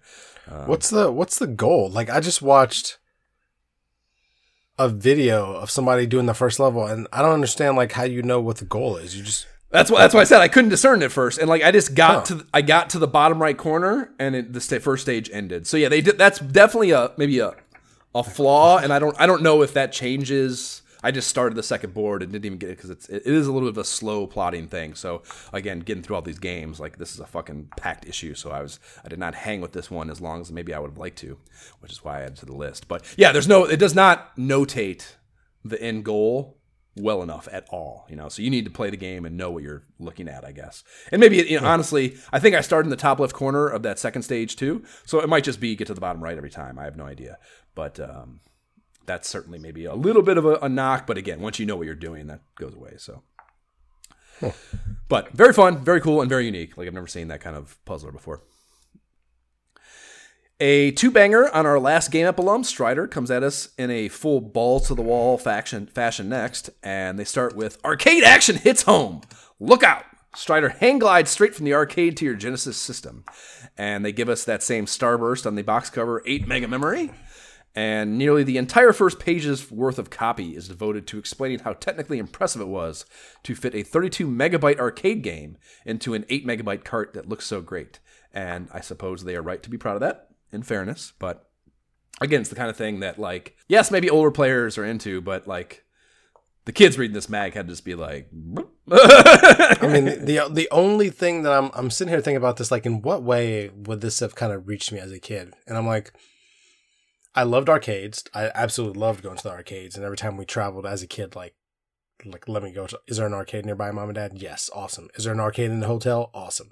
So like, I could see reading this and thinking, like, despite the technical aspects of the mega memory or whatever, thinking like, wait a minute. So if they're saying they actually can take like the actual arcade graphics, gameplay, all that stuff and put it exactly here, then I'm like, if that's what you're saying, okay, then that, okay. Then and you know what? You know. I wrote these notes. I went through this magazine before I got that MAME version.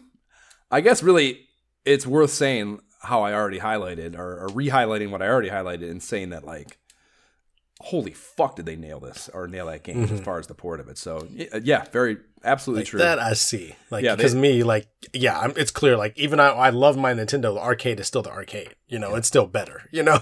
Yep.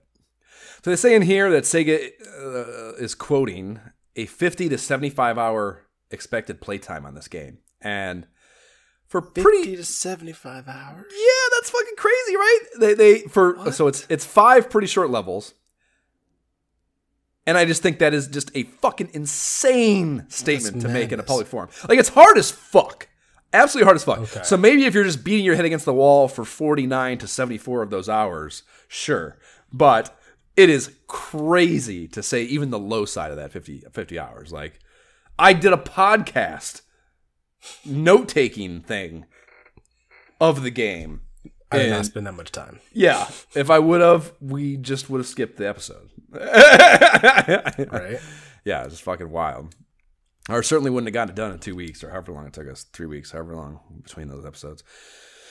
So yeah, that's a fucking crazy statement. And that's also foreshadowing for a later statement they're going to make in the same vein that is even fucking crazier. So that was very important to highlight that. But little sidebar, one of these screenshots is of the Amazon level, and it's captioned as, the Amazon women in the rainforest throw axes and boomerangs. Listen for their war chant.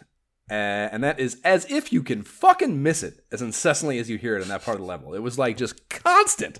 So I thought that was a crazy little piece of copy to cook up, like fucking, like you need to listen to it, or listen for it, rather. They have not played the game. Yeah, I guess. The Game Doctor is next, and this is kind of wild. There's never been anything like this in Nintendo Power or Game Pro. These are just questions about hardware, like compatibility, release myths, etc. And like Nintendo Power has a mailbox and game questions thing, you know, but an entirely dedicated hardware queue feature is like a really interesting choice to me, I think. You know, it was They had this in the first one, and I think it, I think it was similarly like I think it was the same deal, but just I don't know, that really jumped out to me this time how unique of an idea that is. Yeah, I'm like, this is all like clearly all curated about like their upcoming releases and what they're working on. Sure, and it was It's fascinating. I mean, I'm like, I can't believe that they shared like about the Sega CD. Like, yes, we are working on that. Like, yes, we are working on that too. It's kind of like, interesting strategy, Pat. Let's see how it plays out. Right? Yeah. Well, yeah. You know, and that's it. But I think that totally, like they don't do that now because information already moves so fast. But back then, first of all, there's some lag time between when people are this information is going out and when it's being consumed. You know, so there's a little bit of time lapse there, and also I think Sega's playing catch up here, so they're like trying to tease you as much as they possibly can. That's what I was wondering. I wanted to like I didn't want to spend the time to look up every, but I kind of wanted to look up every little thing that they talked about. Like when was this released? Like what was the earliest mention of this? Like are they playing catch up or are they like you know what I mean? Yeah. Are they just like putting a lot of stuff out there under the guise of commonly asked questions just to let you know? Look at all this shit we got coming, folks! Like check it out. You know? Yeah, I think probably the latter. So the last one in the first column is asking whether the modem they're selling in Japan will be coming stateside. And what? The doc reiterates what I believe he said in the first installment of this issue. This was also in that first issue, and he talked about this, that it's only really used for home banking in Japan. Mm-hmm. And I just cannot believe that people were doing their banking tasks via Mega Drive over there. That is so nuts. No chance. Yeah, like, come on now. Like, what do you mean? So nuts. Who's home banking in 1990 in Japan with a modem? With a fucking Genesis. The modem part. Right? Of it. Like, that's fucking crazy. How did they? What? Dude, having a modem. Like, I had a game. Like, I had a modem in 1990 because my brother worked at freaking CompuServe and like all these like computer because he worked in computer tech. So we had, I was kind of like, whoa, like nobody else I knew had the computers and stuff that I had, at least at this exact time. In 1990. I definitely didn't. I didn't get the hand-me-down from my uncle of that IBM PS1 until it was at least a couple more years. Yeah. 8th grade, 9th grade, something like that. So like somewhere that's between, what I'm saying. This somewhere is between so 9 through 95. Man. I don't even know if he had it yet, but that had a 2400 baud modem in it that I was like playing around on BBSs and stuff. So yeah, if I did have it yet, it was very new. But so yeah, that component is wild too for sure. But again, I just think the trust factor you would have had to instill in users to get them to fuck with their money on a Genesis, because like I don't know, I guess the culture over there for video games was a little more, I'm sure adults were, I'm not sure, but maybe I'm guessing that adults were a little more into video gaming on the whole than the US at the time, and that is why they would have been a little more accepting of it. That probably is it. That is 100% it, because just parents weren't fucking around with these, and like I'm thinking of it from that perspective of comfort and familiarity with game systems that just did not exist here, and maybe that was already there for them, and it was less of a steep incline to get to. Oh, how about doing some banking on this also? On our next episode, the rise of mobile banking habits in Japan in 1990. I would like to. I would love to know more about that for sure. That deep dive. That is compelling as fuck of a topic to me.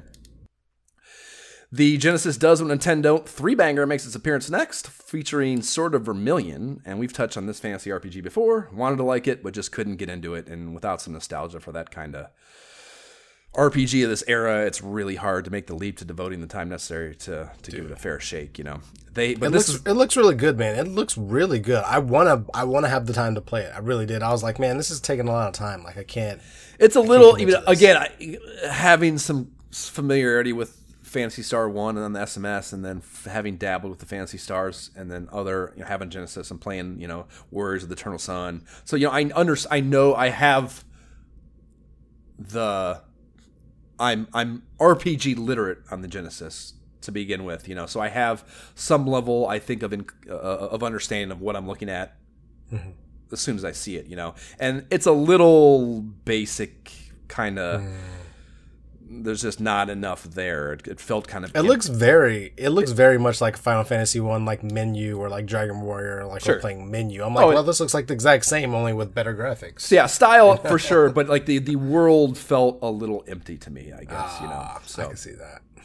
Yeah. But the main thing I want to bring up from here is, yes, continuing on from that 50 to 75 hour Strider quote, they quote, this is a 300 hour game. Like, get a fucking grip. Like, I don't know. It's insane. That's insane. Like Skyrim, like there's no modern game that even comes close to that. Like even a third of that, 100 hours is kind of like, I'm just hanging out in Skyrim. I beat the game 50 hours ago, you know? Like, well, I would say modern games. Yes. Like I spent 100 hours in Assassin's Creed Odyssey. And there's still some more DLC, and there's still more, like, some side quests I can do. You know what I mean? So I can see that. But 300 hours, the funny thing is I saw that quote, and I was kind of like, an RPG, you can definitely get lost. Right. But that's a lot of time, man. Yeah. That is a lot of time. Like, what are you doing? Yeah. Like, are you, like, is the grind real? Like, did they overestimate? You know what I mean? Right, yeah, no, it's get a fucking grip. There's just no way. Even with no... The stupidest kid without a single bit of strategy guide help. Not getting to 300 hours. No way. It's no way. That's fucking crazy. Like 100-page like map kind of like that scares me. Like because if it really is 300 hours, you're telling me you created this epically long thing. Like I don't know if I want to commit to that. That's so much. That's too much in my life. Yeah. Too big of a statement. Yeah. Wild. Fucking wild. The library page here is the same one in the last Game Pro, so we've discussed and played all the games there that are out, except Sega developed and published Castle of Illusion starring Mickey Mouse and Ghostbusters 2. Ghostbusters 2 doesn't exist on the Genesis, and I'm fairly certain that's a screenshot of just Ghostbusters, so this is a typo, so we can gloss right over that. I was wondering what is happening here. Yeah, we have talked about that. But Mickey Mouse hits in November, and that makes it fair game now, which it was not when we saw it in Game Pro, so let's party. There is solid pixel art and a Disney-rific opening cinematic sequence setting up the inevitable abduction of Minnie from right out under Mickey's nose, and it's that witch Miserable, adversary of his in this case. I don't have the... Mickey Mouse has never really been my jam. I'm sure I watched plenty of Mickey Mouse shit as a kid, but I don't know the names and stuff, so that was a little bit of a refresher for me, but it's the witch adversary, and he takes her to a castle that looks, or she takes her to a castle that looks like the Crystal one in Conan the Destroyer, or maybe Barbarian, I'm not sure, but it's just that one that falls into the ocean after they break all the mirrors, you know, it looked just like that to me. So that was a cool little callback, I thought, if that's what it was, I don't know, but this, I mean, looks, feels, plays great. Music was a little basic bitch for my taste, but that's probably intentional, being Disney, but it's certainly not bad. And this game is very highly thought of. I was pretty sure going into it, so I was not surprised to find all these things. But I have never spent any time with it, really. Is this one you've ever dealt with? Oh, yeah, I definitely have fond memories. I was going to say, you're a little more Disney predisposed, I think, than me as a kid. So even outside of me not having the Genesis, I would have thought maybe you fucked with it all. Yeah, but I assume you played it for this, too? Just tried it? I did not play it for this because of that, yeah. Oh, really? Okay, so, yeah. I already know, like, this is a hot game, yeah. Yeah, okay, yeah. So, yeah, obviously worth game app territory, I think. So, yeah, it goes without saying. Yeah, pretty likely. And it's funny because I don't know when I played it or why. Because I only had a Genesis, like we rented a Genesis a couple times, and I think that may have been the situation in which I played this. Because I'm like, oh yeah, I played the hell out of this game. That's crazy to me, dude. That must have been such a treat. Oh like, man, it was either that or like at my cousin's house. Because my cousins definitely had a Genesis, and so it might have been like one of those situations. Because I definitely played this. Yeah, it's absolutely beautiful. Feels great. Looks great. It's just really clearly a lot of tender loving care in this one, no doubt. That is the Philios Stage 3, the Sky of Pelbolios theme. And I can't believe... All right, I can believe it, but I felt like that was a deliberate choice to stick me with that one, knowing I would have to read it and having that crazy ass title. I definitely thought about having to pronounce that, and I was like, ah. That seems more suited for the middle of the podcast. We are heading into a gauntlet of game features now, starting with a page on Afterburner 2 and a page and a half for Game App alum Moonwalker. Afterburner is a fun for about 11 seconds game before its non-description repetitiveness starts shining through, and we've discussed that. I do like these layouts a lot, though, in the magazine itself. They're themed well and look great. It's like a professional magazine. Imagine that. Yeah. Sega hasn't been able to swing that to date, really, so that's worth mentioning. There is no mention of bubbles in the Moonwalker feature, though, and that is some Bush League bullshit, I think. A half page on the to-be-released on Christmas Pat Riley's Basketball shares real estate with Moonwalker, and as you'd expect from a coach-endorsed sports game, the copy here suggests they are attempting to employ a lot of strategy in the gameplay on this thing, and you're able to choose between man or zone defense, and... there's also some of the cutscene head-to-head stuff where we're hitting a button to stop a cursor in a certain place on a bar that will determine the dunk and block proficiencies thing that we saw in, what was that, All-Star Basketball? Is that what that was we saw? Oh, yeah, I think so. Yeah. So, some cool ideas with it. Again, it's not out yet, so we won't talk about it, but I can't remember liking it, and that makes me think... there's a reason for that. You'd be correct. Yeah, okay. Correct. Okay, fair. Ghostbusters gets a full pager next, which we've also seen and discussed, but reading this made me want to play it yet again. Like, the levels sound cool. They speak so highly of it here, and they do mention an in-game boss rush that probably sucks, but I'm still reading it here. I wanted to give it a try and try again, man. And I don't know, it's so fucking weird. Like, it looks good, it sounds good, it controls good, but it's just... somehow not that good. It's not like that. The one fucking shooter we were talking about earlier. Like, all the parts are good. Why isn't the game good? It's just, I don't know. It's just not. Bummer. Because obviously that IP. I mean, I want to like that IP. Yeah. So you would think. Yeah, I'm even further incentivized to, predisposed to care for it and enjoy it. But it's, I just can't. It's fucking weird. Herzog's Way gets a full page next, and this is that really bizarre military strategy joint I kind of crushed on a little bit when we first saw it, and very little is dedicated to table setting in the copy here. It's almost all just bullet points of strategy and tips for your campaign, and you cannot even kind of give this game a fair shake without sitting down and reading the manual cover to cover. And if I recall correctly, the manual is like 60 fucking pages. It's like an insane Bible of shit to parse, and get a handle on to actually play the game.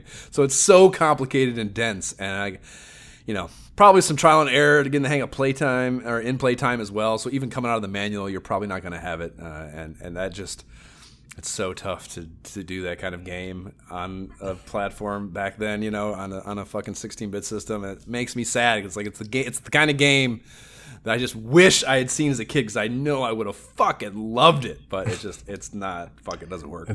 It just doesn't. Yeah. It's just not gonna happen now. It's such a bummer. But maybe if we did a game app, Jay, maybe we would have the appropriate amount of time to really dive into it. I don't know, man. I get the way my schedule works, nighttime activities, and even I don't know. Let me talk to my accountant and my booking manager, and we'll get back to you on that one. Yeah, I'm fucking starting to work too. I got to go to Atlanta on the 16th for a fucking month, so probably not the best undertaking for me either.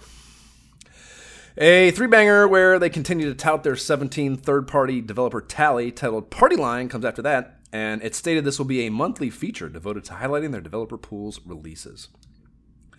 The bulk of this covers things we saw in that developer ad earlier in the mag, but there's a few new things we have yet to chat about in here. New Vision, which is the maker of that speedboat game Bimini Run, has an announced title called Beanball Benny that sounds like a fun premise, a cartoon-style ex-baseball playing taxi driver beat-em-up game. How many fucking crazy words is that? Yeah. I couldn't find any release info on this, though, and looking at the company's catalog, Bimini is their one and only title. So I'm guessing Bimini didn't do so great on the sales front. Done. Yeah. Tengen has hard driving coming on the pipe at us in December, and this is a fully polygonal racing sim that they are bringing over from the arcade, and I own it. This is a funny game with a ton of charm, and I look forward to talking about it and fucking with it when it hits, because it's a game I think that probably it's all over the arcades, man. Hard driving and that's the thing. Like they tried it. It's a game that couldn't quite exist on home platforms at this time, but they tried anyways, you know. And like it's weird. Jab had it when we were kids, and it's so weird that we loved this game. And it's because of the charm, because it is so bad in plotting. It's the antithesis performance and feel wise that a racing game should / needs to have to work, you know, but there's so much goofy shit in it that like kids I think sat around and played it anyways, because you could I just remember you could go through the loop, because like there's two tracks, there's a speed course and like a obstacle course, you know. Mm-hmm. And the obstacle course, one of the first things in it is this full, I wish I could think of the Tyco racetrack that I'm trying to think of, but there's a Tyco racetrack that I want to call it, but that's irrelevant. It's a loop, 360 loop you have to go through, and you can go it's like you have to be going the perfect speed for it. If you're going too fast, you'll get all the way through it. If you're going too slow, you can't get up in it. But you can be going a perfect speed where you go up it, and you get to the very top of the loop, and your car just falls down and explodes. And, like, I don't know how many times we sat and just tried to do that intentionally, you know, because it's so much fucking fun and goofy. And I remember you could drive through and hit this cow that's standing outside of the barn, and it moos at you. There was just so much dumb, goofy shit in it that you could, you know, there's a truck coming that I remember you could hit, and, like, it shows you the replay after you, that's the thing, like whenever you crash, it shows you like a bird's eye view replay of it. So see it happen in the game, first person, and for like through the dashboard, and like the dashboard cracks, and then it cuts to a bird's eye replay of it. So if you get hit by a truck, your car would just like get obliterated and fucking shoot off whatever. So just really fun game world for a racing game, but the actual racing is just like slow and awful and like so polygonal and just not good, but I hate to see it. Goofy and fun either way. So I think it's the kind of thing we need to do just as a fucking weird analysis for Game Up, you know, even though it's maybe not, and you know, and it's not like those. There's kind of like the Herzog Zay we were just talking about. Like it's not so. It's so bite size in concept and actual gameplay that you don't have to devote a lifetime to having that fun with it and talking about it. You know what I mean? So I think it's good Game Up fodder. Look forward to that. But that's it for that section that we haven't talked about. Another new feature, Visions and Views, in the news gets one page now, and this is their pro news report, kind of. And it's just various Sega-related news bites, as you'd expect. And the first one is on a tourney they're putting on, the Sega Genesis Video Game College Tournament. And that's a very clever, fun name packed with originality. But you know I love shit like this. So I started hunting around on the interwebs trying to find evidence of this actually occurring. I found nothing. I was about to say, I bet you found nothing. Yeah, absolutely nothing. So I posted this on the Sega and the Genesis subreddits hoping for some participant hits or something. Didn't get any, though, unfortunately. Kind of reads like just trying to bite off the Nintendo World Championships, but with college kids instead of kids. And actually, that got me Googling, too, and it very little turned up on it, too, but Nintendo had a Campus Challenge tournament also, so even that aspect of it is not necessarily original. You know, they were still biting off Nintendo with that, too, but I always assumed Sega was, like we talked about earlier, their core demo is skewing older anyways, so college makes a lot of sense as far as... But it's so generic. I reread this twice, because I was like, which college did they say? Like, where are they doing? 60 campuses nationwide, they say. So, I don't know if it actually happened or not, but Moonwalker and Joe Montana Football were the two games mentioned for the competition. I don't know if there were more than that, but those are the two that are cited here. And the way the prize breakdown shit worked, they had top four winners on each campus get $250 for first place, $100 for second, $50 for two-thirds, and then each got a free Sega Genesis. So that was the actual purpose of this, was just to get Sega's into college campuses. So smart. And you could also win teas and Burger King coupons, as well as a chance at a 91 Jeep Wrangler. And then, so out of those 60 campus tournaments, they picked 30 top winners to get all expense paid trips to Hawaii, which is pretty cool, for a national competition. And the top prize at the national competition was an Eagle Talon TSI all-wheel drive vehicle. I had no idea what that was. So I looked up pictures, and it looks like my buddy AGB from high schools. He had an early 90s blue Ford Probe. That's what it looks like to me, a fucking Ford Probe. So all-wheel drive for it. I don't know why you need all-wheel drive for a shitty little coupe like that, but whatever. Either way, man, if I had been walking through the Oval and just seeing a freaking Genesis booth, like, come and test, kicking the door down. Yeah, kicking the door down in. Yeah, for sure.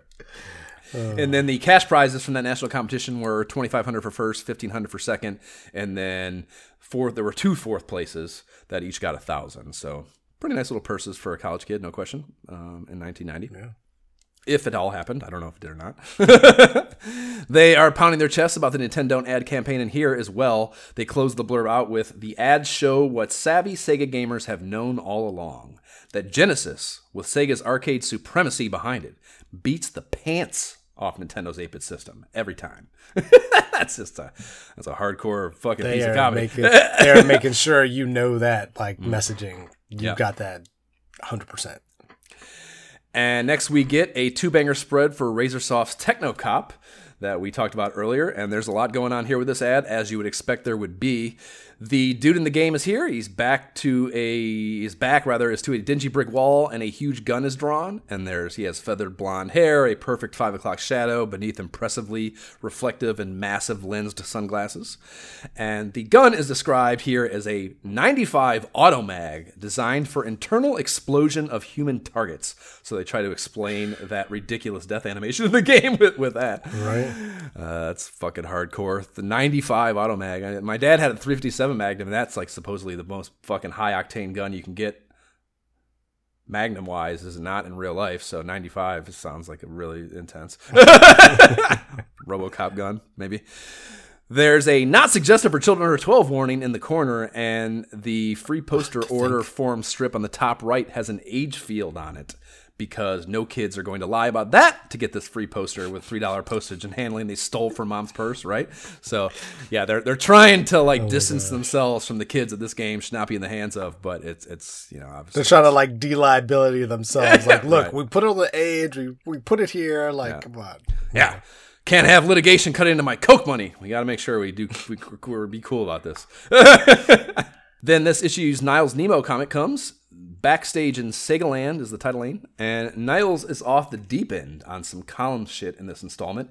He's just wandering the sidewalk in town in a wee daze, thinking about his bejeweled combos. And when he gets back to the pad, he falls asleep eating pineapple pizza and playing columns, then dreams about a Sega Land backstage where he gets to visit the inner workings behind the scenes of a columns game. There's like, you know, fucking kind of Greek mythology themed dudes walking around setting up the columns to, like, fall down into this pit, you know. So yeah, they try to give it like a, as if there's like the wizard behind the curtain of your Sega Genesis games, you know. So okay, sure, yeah. It's cool enough. Yeah. After these messages, we'll be right back. Who does the world's most fun cartoon character in a hot new 16-bit game? Genesis does. Who does Disney animation as only a 16-bit video game can? Genesis does. Genesis does. Genesis does. Genesis does. Genesis does. Who gives you $30 cash back when you buy a new Sega Genesis system? Genesis does. Buy a Sega Genesis system now and get $30 cash back. Is Mickey Mouse the world's most fun cartoon character in 1990, Jay? Nah. That argument can be made. Nah. $30 cash back ain't nothing to shake a stick at, though. I can probably grab a lightly jammed copy of Columns at Video Game Exchange for that amount, so that's a nice little opportunity. I want one of those black leather Sega jacket logo deals, right? Too. I'll take that. Yeah, let's do two really cool dudes bumping shoulders with those matching jackets on there in that up here in that commercial. Pretty fun. The next 6 pages are a poorly veiled attempt to refute the blatant fact that the Master System is dead. And they start that off with a full pager on aerial assault. And this is side-scrolling shmup that's just fine, maybe an elite by SMS standards, but nothing anyone wanted to play in late 1990. I think we even talked about it before. And the SMS iteration of Columns is on deck after that, and it's still bejeweled. This version is playable, but holy shit is it stripped down version relative to the Genesis one. Yeah, it's obviously no shit, Sherlock, fucking, but goes without saying, but doesn't make it fun or good looking. I suppose if you're stuck with an SMS still, then sure, but yeah. The last SMS new release feature is the tech demo of why you should upgrade to a Genesis, eSWAT, and then, yeah, it's just NES Black Box Kung Fu, but with a gun. You might recall that from the last GamePro app. And then they look back to Alex Kidd in Shinobi World with a strategy feature on it. And this is probably the best of the Alex Kidd games, I think we decided, but that is not saying much. And they wind this part of our lives down with a 2-banger titled New Hot Titles for Your Sega Master System that they doubled down on with a background full of blazing fire. I don't know. Whatever. I mean, it makes sense. I mean, it has your standard white Sega background that you're like kind of know and love, but at the same time, man, like if that's all you got, like I get it. But I suppose.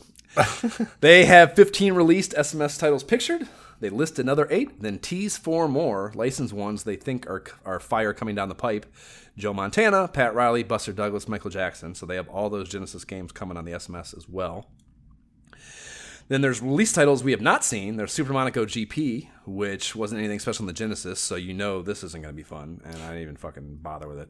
And then Dead Angle, which is an 1989 release of a first-person action shooter with mafia theming, and I think we've seen it before, but I turned it on, and it didn't look familiar to me, so I fucked it a little. It actually performs pretty well for a game you're controlling with a crosshair on a D-pad, but it's probably should be. It's barely a video game. It's, calling it a video game is a little bit of a stretch. Like, it might make a decent mobile game intended for 25 seconds of play at a time, like while you're waiting in line for something, but the idea of sitting down to play this in front of a TV as a video game is fucking crazy. Like, you're just killing a certain number of, they give you a number of dudes that are tumbling out of windows and running in from off screen, and they all look absolutely identical. And there's a pretty fun death screen. The copy reads, "Don't stand in front of the enemy," which is good advice when the enemy is shooting guns at you, I suppose, but a little bit goofy. But that's probably the funnest thing about it is after you die, and that's not really a good sign. Did you try any of those? Do you try SMS games when you see them anymore? Sure. I do, but not when I see something that I've already played on the Genesis, okay, like an eSWAT or something. I'm not going down at this point. Okay. It's nah. Fair. A full pager for the Sega Game Wizards, their hint line that has that crazy red cutout of the phone number that they tell you to tear off and hang near your red phone.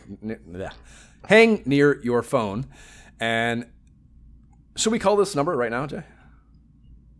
Dude, I think we might have to. I think we should call this number right now. What game are we calling for tips on? eSWAT. We're calling for tips on eSWAT. 415-871-GAME. What area code is that? 415. Yeah, I don't know.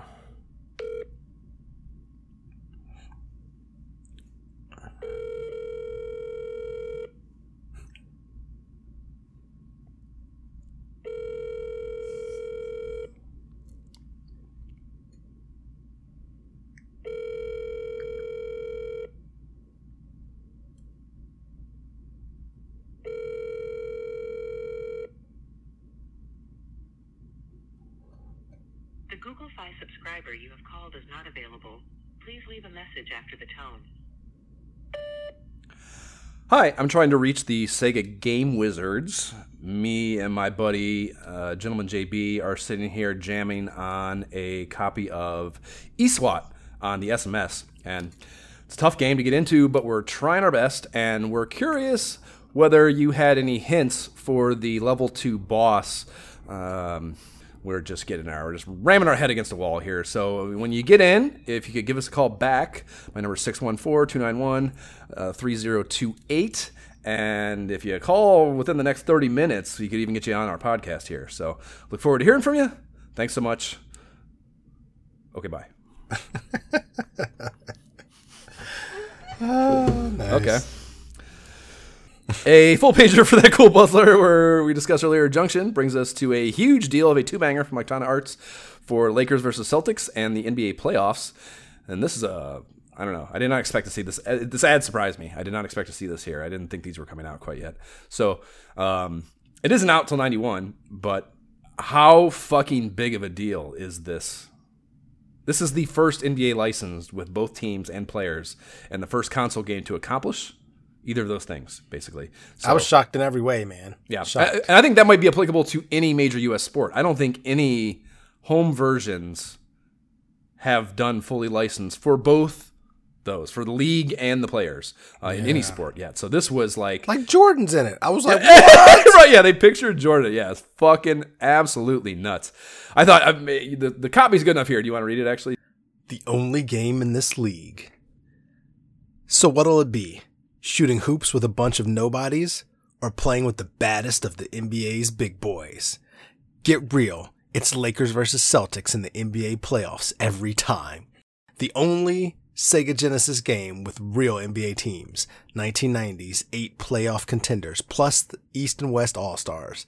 The only one with real players. Jordan, Chambers, Robinson, Isaiah, the Mailman, Ewing, and 114 other household names for unbeatable 5-on-5 action. The only one with real signature moves, too. The slams, jams, and three-pointers that made the stars famous. Even real stats from the 1990 season. And a halftime sports show. In other words, action as big and as intense as basketball itself. Big sound, intense graphics, killer animation... for one or two players. You think you could find this level of play anywhere else? Come on, get real. Which of those things does not belong there? I didn't even clock it when I was looking at the mag. The idea that they're naming Tom Chambers in there. I mean, he was a good center for the Suns, sure. But dude, they said Chambers, and I immediately was like, who the fuck is that? Yeah, Tom Chambers? Fucking Chambers. Yeah, no, yeah, he does not belong. They put him right after Jordan, which is crazy. Right? And why is it Isaiah? Why is it his first name? Like, they switch it back and forth, Isaiah, and then the man. But that's because, and that's, he was, I mean, that's what they are. They're showing, you know, it's not like that's who they're known as, you know? Like, they mentioned Clyde the Glide. And then on that, the next page has some screenshots, and there's 4-player blurbs here. I guess I'll read those, too, because they're kind of fun. Oh my gosh. Yeah. Pretty fucking fun. So we have Jordan's Air Show. Find out what life's like above the rim. Bird in Flight, nothing but net. Barkley's Gorilla Dunk, Charles is a real animal.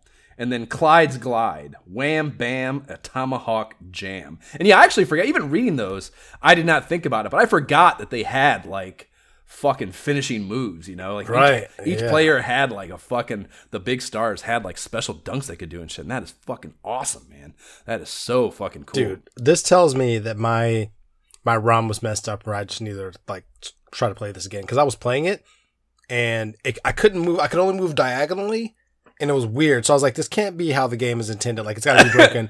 But I was still able to like pass the ball enough and like do signature dunks. So I was like, this is fun. If I can like get this controls to work like correctly, like this is freaking impressive right now. Oh, if you look at it from that era perspective, like I said, these games were fucking off the wall. But if like, you give me this over and over again, but they're slow. They're pretty slow in plotting now. They're not. They don't. Oh well, yeah. They don't. Yeah, they don't feel good by any length anymore. Unfortunately, see, I got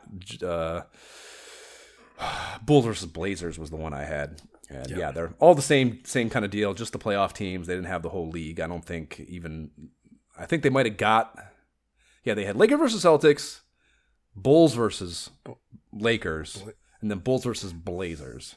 I don't know if they ever got to Bulls versus Suns or not. I don't think so. But if they did, I didn't play it.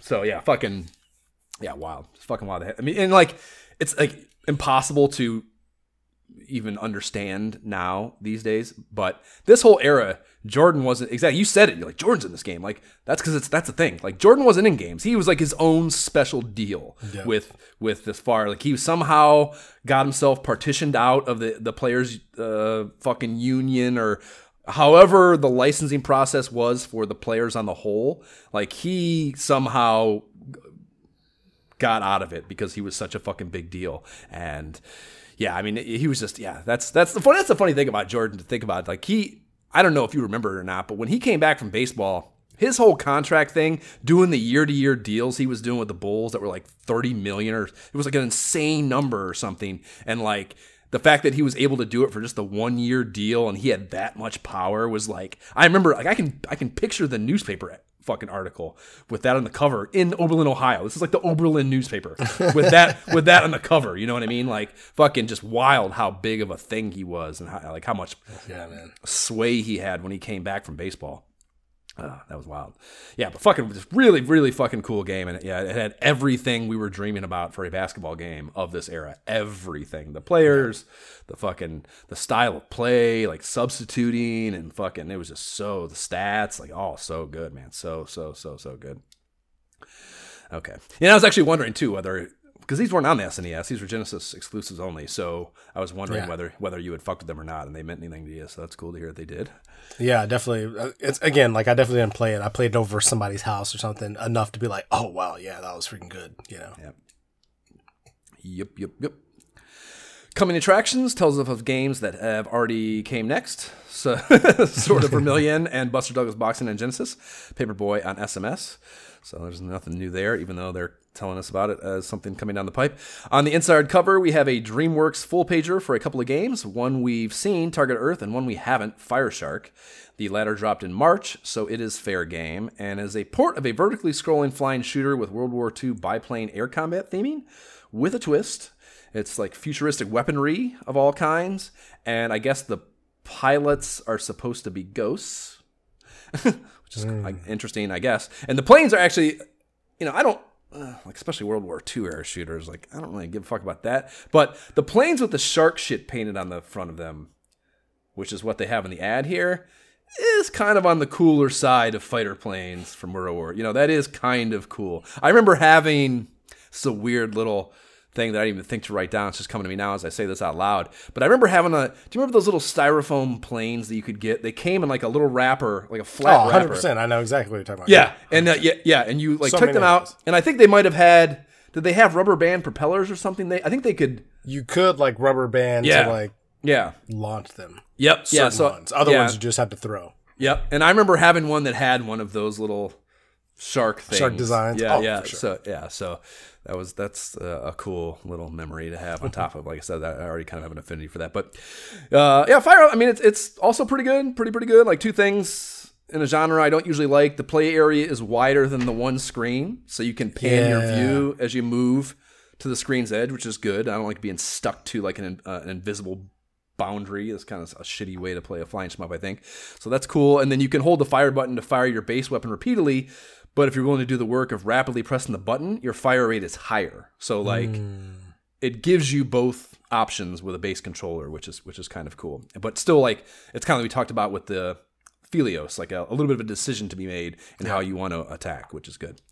So yeah, all the shmup shit was good in my view: power-ups, controls, graphics, music, etc. So, you know, in like an unexpected pool of heat that's in this genre, not the best we've seen, but if we hadn't had so much of that in this issue, this probably would get a little more of my love. You know what I mean? Yep. So, same. Not at all bad. The back cover is reminding the reader you only get one more issue for free, so you better sign the fuck up for a subscription if you don't want to miss out on all this propaganda. They mentioned you'll get a free videotape of reviews, previews, tips, and a behind-the-scenes look at how games are made. You know, I tried to find this, but came up empty. But, I did find a 524 video playlist on YouTube titled Video Game VHS Tapes and Laserdiscs. That it's all industrials and promos from the era, dude. So they're incredible, bro. They are like employee training videos. Like the first one I was watching was It's titled Babbage's Nintendo Merchandising Setup 1997 Training Video and explains to Babbage's employees how to set up an N64 display. And there's like GoldenEye music playing in the background the whole time.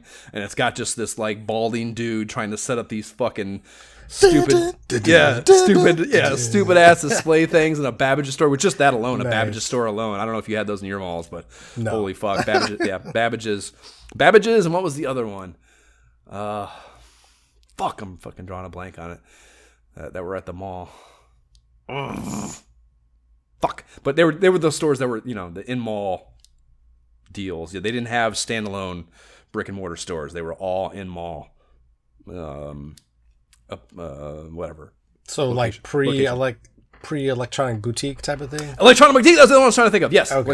Same thing as electronic. That's my exact. Jam. That's my exact same thing as EB. Yes, that was the other one I was trying to think of. Yes, exactly like that. So yeah, there's just a ton of those, and they're not all employee training videos. Some of them are like the videos that they might have mailed out to people to, you know, fucking promo. Oh, man, that was the place to be. I had to go in every one of. We went to a mall. I was like, I gotta go there, Mom and Dad. I'll be over here. Yep. I'm at least gonna stop in for sure. Yeah, those and then like the CD stores. I remember. Yeah. Oh, for sure. Yeah. I remember it was like the Camelots and stuff, and there was another one. I remember this is a random ass memory, but there was one that got towards the tail end of me being at an age that gave a fuck about going to the mall, just because it was a way to get away from your parents that kids could go do, but you didn't have any money, so you couldn't. It's weird. It's weird that kids like to do that. You wanted to go look, but you couldn't. Yeah. The mall requires the whole purpose of the mall is to spend money, but you don't have any money, so you go to the mall and you try to find things to do at the mall that don't cost any money, which is so weird. Or the kids cost minimal money for most fun. Right. Yeah. Exactly. Right. Yeah. So weird dynamic with kids wanting to go to the mall, but they these CD stores got you got a card. I got an actual, so that was something to put in my wallet too. Very cool. A card for my wallet. I'm in. You got a membership. Yeah, exactly. I belong to something. I'm into that. And yeah, so it was a machine. You had the card, and you could go in and like I don't even know. I can't remember the exact function, but like it had all the fucking modern CDs that were coming out and shit. And I don't know if it was like you make playlists or like. I don't know, you probably signed up for fucking something in the mail too, because I'm sure it was just like a way to get you on a marketing list of some kind, But like, yeah, you could go in and like, you could fuck with the computer for a while and like, it would print stuff up and put it on your card and like, you got points for something that you could, I'm sure, use for discounts or some shit, who knows. But like, I just remember going to those stores and fucking with those endlessly because it was, something to engage in and, I'm always looking for a mainframe, even at that age. Pretty fucking fun memory that sparked for me. But yeah, so it's a 524 videos like that on a playlist. So if you want to just get some weed gummies and sit down and burn a weekend, I think that's probably a great way to do it if you're into weed gummies.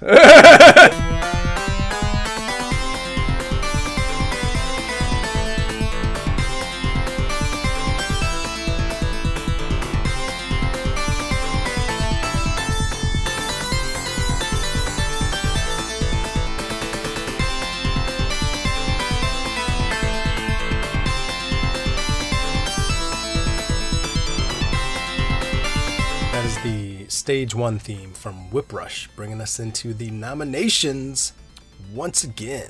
Believe you're first up. I'm first up. Yeah, all right. Last time. All right. First up nomination, Felios. I've talked a lot about it. It's a lot of character, beautiful graphics, sound, everything. Like, I'm into it. Second, I have nominated this game twice already, just for funsies because it's out here. Alex Kidd and Shinobi World. Third, DJ Boy. Let's get on some roller skates and kick some ass, brother. Let's go. Oh yeah. I was kind of torn on it because DJ or I want to like I stopped myself there because like that can't be the name of it, right? DJ, right? Yeah, it's DJ Boy. I thought about putting that on my list, but I did not. But also, I need to call an audible and add a fourth. Because somehow I missed that it was like new, and in my mind I was like, "Wait a minute, Mickey Mouse." So, okay. Fair honorable mention. Fair. Yeah, fair. Yeah, I also could not get down to three, or I did not have. I mean, I can do whatever I want with my own Google Docs here or my own fucking Word Docs, but I didn't. I, for some reason, chose to have five, so I have five on this one, and so I have. That makes sense though. Yeah, I have repeats here of, with yours. Philios is on here, and then Castle Delusion, yes, for Mickey. Nice. I also have Whip Rush, Junction, and Fire Shark. So. Wow. Okay. Okay. Okay. Wow. DJ Boy is interesting to me, though. Like changing the functionality of being able to jump and like me missing that part of it makes me want to say that like I didn't give it enough of a shake, and maybe I should. Dude, yeah, I'm like, I'm not lying to you. Like, I definitely jumped. How far did you get into it? And this is not questioning the ability to jump. I just, how far did you get into it? Like, how strong are you about playing it? No, I died on the boss, and so that is the one thing that was frustrating, was that it didn't feel like there were multiple continues. Like I had a game over and start from the beginning. Well, we talked about this before. If Sega's fucking weird about it. You probably gotta like hit. On controller 2, you probably have to hit some dumb sequence of buttons or something like fucking. Right. You know, they're weird about continues for some reason. So, and we're gonna be safe scumming anyway. So fuck. Yeah, man, C button is definitely jump. I just jumped again. Okay. I don't know why the fuck I didn't work that. I don't have an explanation for that. Yeah. Okay. Well. Yeah. So it could be good or it could be like I don't know. But I was having fun until I died. So you didn't meet the first boss. I think I also died in the first boss. Scared. It's like so. It's so like I'm curious as fuck, but I'm scared that there's not enough, that it's gonna be janky. I'm really scared of that. It's definitely a risk. Yeah, I feel like a lot of these could be a risk, but at least you know with like a shooter, you kind of know what you're getting. Yeah, that's fair. Yeah, and like Castle Illusion is kind of a no-brainer, but that's also one we're gonna see again for sure. You know, and we just did Strider, and Castle Illusion is like that's like a prestige title, you know. It's also a platformer, but also a prestige title. Like we know that's a golden fucking ticket to a game episode. So I kind of feel like maybe we should dumpster dive a little bit more here and take a chance. And Philios is an overlap, and I had a good time with that. If you were to have to choose between Whip Rush and Fire Shark. Fire Shark was the one with the different directions, and Whip Rush was the one with... Yeah. Whip Rush, I mean, yeah, I didn't like that the pod was small. I remember that. Yeah. I don't remember all of the different weaponry and whatnot about that. You know, that's why we're saying that it was good, but it was not... There was nothing memorable about it. It hit all the notes and was fun while you're playing it. But yeah, I also can't tell you anything specific from it. Whereas Philios, I can tell you a ton of specific stuff because it looks so distinct. And Fire Shark, same thing with that firing mechanic. It's so different that you, of course, remember that. You know, so yeah, there's definitely different things with Fire Shark. Where I was kind of like, okay, what is this going to be? And I was like, oh, okay, yeah, I'm having fun. Let's go. Yeah, I think Philios out of the shooters probably has the most character. And yeah, and I don't want with Junction. I don't want to push that too hard. That's a fucking puzzler. What do you think? I would do Philios. Let it be said. Philios, it is. Okay, fair. We will play a fucking flying shmup. Ugh. Yes, sir. Let's go. Okay. Fucking Genesis taking me into all sort of uncharted territory and uncharted waters for me for fucking. Games. It's good for you. It is good for me. Growth is good. Emotionally, psychologically, gamingly, it's all good. Growth mindset here. Yeah. Right. Yeah. That's what we encourage. Just like Sean McDermott, growth mindset. Hopefully, I grow better than he does. Keep losing the playoffs, doing the same thing. Okay, fucking A. Let's play Philios next, and then after that. We are going to be getting into the October 1990 GamePro, issue 15. And you can subscribe to the pod on the platform provided, whatever dumbass company that serves up your pottery. Please rate and leave positive shit for the pod on whatever platform you do listen to if you enjoy our nonsense. The website is nyehentertainment.com/ISOHpod. You can email us directly at isohpodcast@gmail.com. You can follow the pod and banter with us on the Facebook page, the Instagram, the subreddit. Talk shit to us about our gameplay videos on the YouTube. The links to all those will be in the show notes. We don't have a Patreon. We feel like giving money to things podcasters tell you to and would like to do so at our direction. The Able Gamers Foundation creates custom gaming rigs for gamers with disabilities, and that is cool as fuck. AbleGamers.org is where you can find them. T-shirts are on the website. They're dope, and proceeds on those after pod expenses go to Able Gamers. Jay, what are your socials? Gentleman JB without the second E. That's where you can find me. Let me know it's you. Come and let's play some Age together. My Instagram is @MyShiftKeyIsBroke. My Twitter is @JoshFallen. And you can find me on Oculus at MyShiftKeyIsBroke also. Okay, bye. Bye.